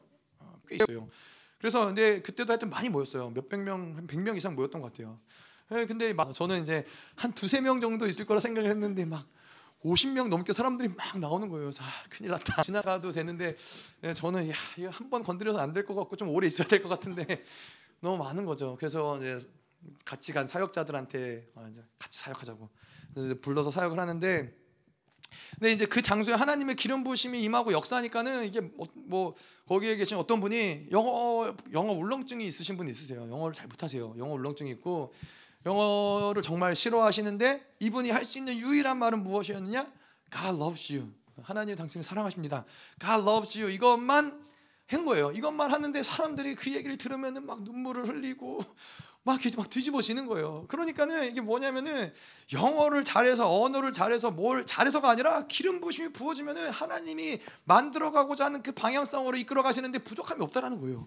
그 방법은 내가 영어를 탁월해서 잘, 잘하 게 하심으로써도 만드실 수 있지만은 그렇지 않고서도 하나님이 원하시는 목적과 방향성을 성취하시는 데에는 그 기름 부심이 모든 걸 만들어 갈 수 있다라는 것이죠. 음. 자, 그런데 이런 기름 부심의 특징은 또 참되고 거짓이 없으니 참되고 거짓이 없다. 이것은 이 하나님의 기름 부으심으로 진리를 받아들인 사람들의 모습은 이 진리를 자기 어떠한 생존이나 자기 어떤 유익을 위해서 이용할 수 없다라는 거예요. 항상 그 진리는 진리 그대로 항상 그 기름 부심이 부어지는 하나님의 뜻과 의지 그 진리 그대로를 받아들이는 것이 그, 그 받아들일 그대로를 순종하는 것이지 그것을 가지고 어떤 이 나의 목적, 어떤 나의 유익을 위해서 진리를 이용할 수 없다는 것이죠. 그건 뭐 성령도 마찬가지죠. 성령도 그래서 굉장히 민감한 게 우리가 때로는 어, 성령을 인격으로 인정해드리고 받아들이고 성령을 존중해드려야 되는데 때로는 그를 이용하려고 할 때가 있다라는 것이죠. 그래서 목사님도 많이 얘기하시는 게 성령의 인격이기 때문에 늘 그분의 의지를 물어봐야 된다고. 예, 성령님 오늘 뭐 이런 어떤 통변을 하려고 하는데 성령님 농통변을 통변을 할까요? 뭐 이런 어떤 그분의 의지가 중요하다라는 거예요. 그분의 인격이시기 때문에 예, 그, 그런데 이런 것들을 사역들을 하다 보면 어느 순간에 마치 성령이 물건인 것처럼 성령이 도구인 것처럼 사용할 때가 있다라는 것이죠. 예, 그러면 안 된다. 음. 자 너희를 가르치신 그대로 주 안에 거라. 자 그래서 기름 부으심이 우리 안에 거하느나 우리 안에서는 이 생명 교류, 교류 삼위일체 하나님의 역동성이 우리 안에서 계속 운행이 되고 예, 그 안에서 우리가 어, 거할 수 있다는 것이죠. 그 생명 교류의 상태가 우리 안에서 계속 만들어지고 있는 상태라는 것이죠. 그래서 이 생명 교류의 상태를 가지고 계속해서 하나님이 우리 안에 거하시면서 그 역동성이 우리 안에 움직이면서 우리를 거룩하고 온전하게 만들어 가실 뿐만 아니라 이 생명 교류의 상태는 계속 하나님의 임재와 더불어서 그분의 통치가 우리를 통해서 드러난다는 거예요. 만물을 통치하고 만물을 다스리는 하나님의 통치가 우리를 통해서 교회를 통해서 예, 드러난다는 것이죠. 음. 자 마지막 아니죠 28절 음, 거의 마지막 자녀들아 이제 그의 안에 거하라. 이는 주께서 나타나신 바 되면 그가 강림하실 때 우리로 담대함을 얻어 그 앞에서 부끄럽지 않게 하렴이라. 자 여기서 그의 안에 거하면 이게 무슨 뜻이냐? 나타나신다 하나님이 나를 이끌어 이끌어 가시는 그 상태. 예, 그 상태가 나타난다는 거예요. 이건 뭐요? 하나님의 이끌어 나를 이끌어 가시는 그 상태가 28절에는 어, 그가 강림하실 때 그가 나타나 그가 강림하실 때 그런 나를 나를 이끌어 가시는 상태로 이것이 드러난다라는 것도 있지만은 매 순간 순간에 사실은 우리는 하나님이 나를 이끌어 가시는 상태가 계속 드러나야 되는 상태라는 거예요. 우리가 무엇을 하든지 어디에 있든지 간에 아 지금 하나님이 나를 이끌어 가시고 있구나. 어떻게 알아요? 기름 부으심을 통해서 우리가 그것을 안다라는 거예요. 그래서 어, 여러분도 뭐 마찬가지겠지만은 살다 보면은 아, 어느 순간 뭔가 좀 찜찜할 때가 있어요. 아, 뭔가 좀 이상하다. 아 내가 이렇게 사는 게 맞나? 내가 지금 이렇게 하는 게 맞나? 아, 이럴 때는 계속 이 기름 부심을 확인을 해야 되는 거야. 아, 뭔가 기름 부심이 막혀 있구나. 아, 뭔가 이 기름 부심이 막히고 원수가 뭔가 어, 우리를 공격하는구나. 이런 것들을 계속 우리가 인지할 수 있어야 된다는 것이죠. 그래서 하나님의 기름 부심을 통해서 어, 나를 이끌어 가시는 상태라는 것이 확증이 되면은 우리 안에서 사실 뭐 하나님의 약속도 그렇지만은 어떤 이 미래에 대한 어떤 두려움이 없는 거예요. 지금은 보이지 않지만은 우리가 확증하는 건 뭐예요? 아, 하나님이 나를 이끌어 가시는 상태라는 그것을 확증하는 거예요. 내가 여전히 똑같이 넘어지고 변화되지 않는 것 같지만은 기름 부으심이 부어진다는 건 뭐예요? 그분이 통치하시고 다스리고 있다라는 것을 확증하는 거예요. 그러한 자들은 걱정하거나 두려워하거나 불안해할 필요가 없다라는 것이죠. 음. 자 마지막으로 그의 의로우심이 무엇이며 아, 그, 너희가 그가 의로우신 줄 알면 의를 행하는 자마다 그에게서 난 줄을 알리라. 어, 그가 의롭다. 그것은 뭐예요? 그가 행하신 우리를 위해서 우리가 의롭다함으로 들어올 수 있는 모든 것들을 하나님이 만드시고 예, 우리에게 주시고자 하신 그것을 우리는 그가 의롭다라고 표현할 수 있는 것이죠. 그래서 의로 우리가 그 의로움을 받아들이는 어떠한 그런 의로움의 핵심 무엇이냐? 우리에게 죄가 하나도 없다. 어, 그렇기 때문에 우리는 하나님께 나아가서 하나님을 만날 수 있는 자들이다. 음. 그래서 우리의 의는 다른 어떠한 것이 아니라 그분이 우리를 위해서 준비하신 만들어 놓으신 그 의롭다 하심을 받아들이는 것이 우리에게는 의인 거예요. 네. 그분이 너희가 의롭다 그러면은 그 의를 받아들이는 것이 그것이 우리에게는 의인 것이죠. 음. 그래서 그렇게 의를 받아들이는 자들을 어, 삼일체 하나님이 우리를 계속해서 이끌어 가시는 것이죠. 음. 자 마지막으로 그에게서 난주를 알리라. 아, 그에게서 난주를 안다라는 것은 이제 공동체 안에서 서로 어디에 속해 있는지 이제는 명확하게 안다라는 거예요. 음. 자 그래서 이 기름 부으심 하나님께 속하여서 그 가지나무 가지가 이제 나무에 붙어서 생명을 공급받는 그 상태, 기름 부심이 부어지는 그 상태, 그 진리를 계속 알아가는 상태. 이것은 참 교회에 속한 것이고 참 진리에 속한 것이고 하나님께 속한 것이고. 예, 근데 뭔가 우리가 그 생명의 공급을 받지 않고 기름 부심이 우리 안에서 역사하지 않고 예, 그 진리에 대해서 계속 뭔가 어, 불신하거나 대적하거나 이런다면은 우리는 하나님께 하나님과 교회에 속해 있지 않은 상태라는 것이죠. 예, 근데 이 하나님께 속해 있다라는 것을 결국 우리가 어떻게 알아요? 여기에서 이 말씀을 여러분들이 듣고 있다라는 것은 이 이곳에서 흘러가는 생명력을 공급받고 있다라는 것이고 이 하나님의 참 교회에 속해 있다라는 것이 바로 증거가 된다라는 것이죠. 아멘. 자, 우리가 이제 말씀을 마치고 좀 같이 기도를 하도록 하겠습니다. 하나님 오늘 특별히 그래서 우리가 이야기한 대로 참 교회에 속해 있기 때문에 기름 부으심이 모든 것을 다 가르치고 만들어 가신다는 것을 주님 보게 하시고 알게 하여 주시옵소서. 하나님 우리 안에서 그 기름 부으심이 하나님 오늘 완전히 다 새로워질지어다. 하나님 우리 안에서 그 완전히 주님과 동행하며 살아가는 그 기름 부으심이 이제는 완전히 교체되어서 모든 낡았던 묵었던 그러한 기름 부으심이 아니라 이제는 하나님과 살아가며 그분과 만나며 그분과 역동적으로 동행하는 데 있어서 하나님 부어주시는 그 기름 부심이 하나님 더 충만하게 하나님 오늘 우리를 새롭게 더 기름 부으시옵소서 하나님 우리가 이제는 당신과 살아가게 하시옵소서 당신 안에 머물게 하시옵소서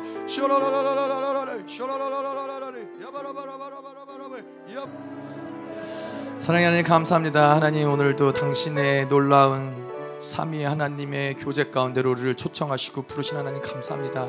하나님 우리가 그 초청에 하나님 어느 순간도 그것을 거부하거나 거절하지 않게 하시고 하나님 늘 그 교제 가운데 머물러서 하나님 정말 이제는 그 참수에서 하나님 오늘도 우리의 귀한 예물을 가지고 주님께 나왔습니다. 하나님 당신님의 놀라운 사랑과 놀라운 은혜가 하나님의 택하시고 부르시는 하나님의 그 놀라운 우리가 하신 우리 구주 예수 그리스도의 은혜와 아버지 하나님의 끝없는 사랑과 성령 하나님의 안에 거하기로 결단하는 사랑하는 성도들과 그 가정과 직장과 자녀와 기업과 비전 위에 이 나라 민족과 전 세계에 파송된 사랑하는 선교사들과 생명사역과 열방교회 위에 이제로부터 영원토록 함께 있을지어다. 아멘.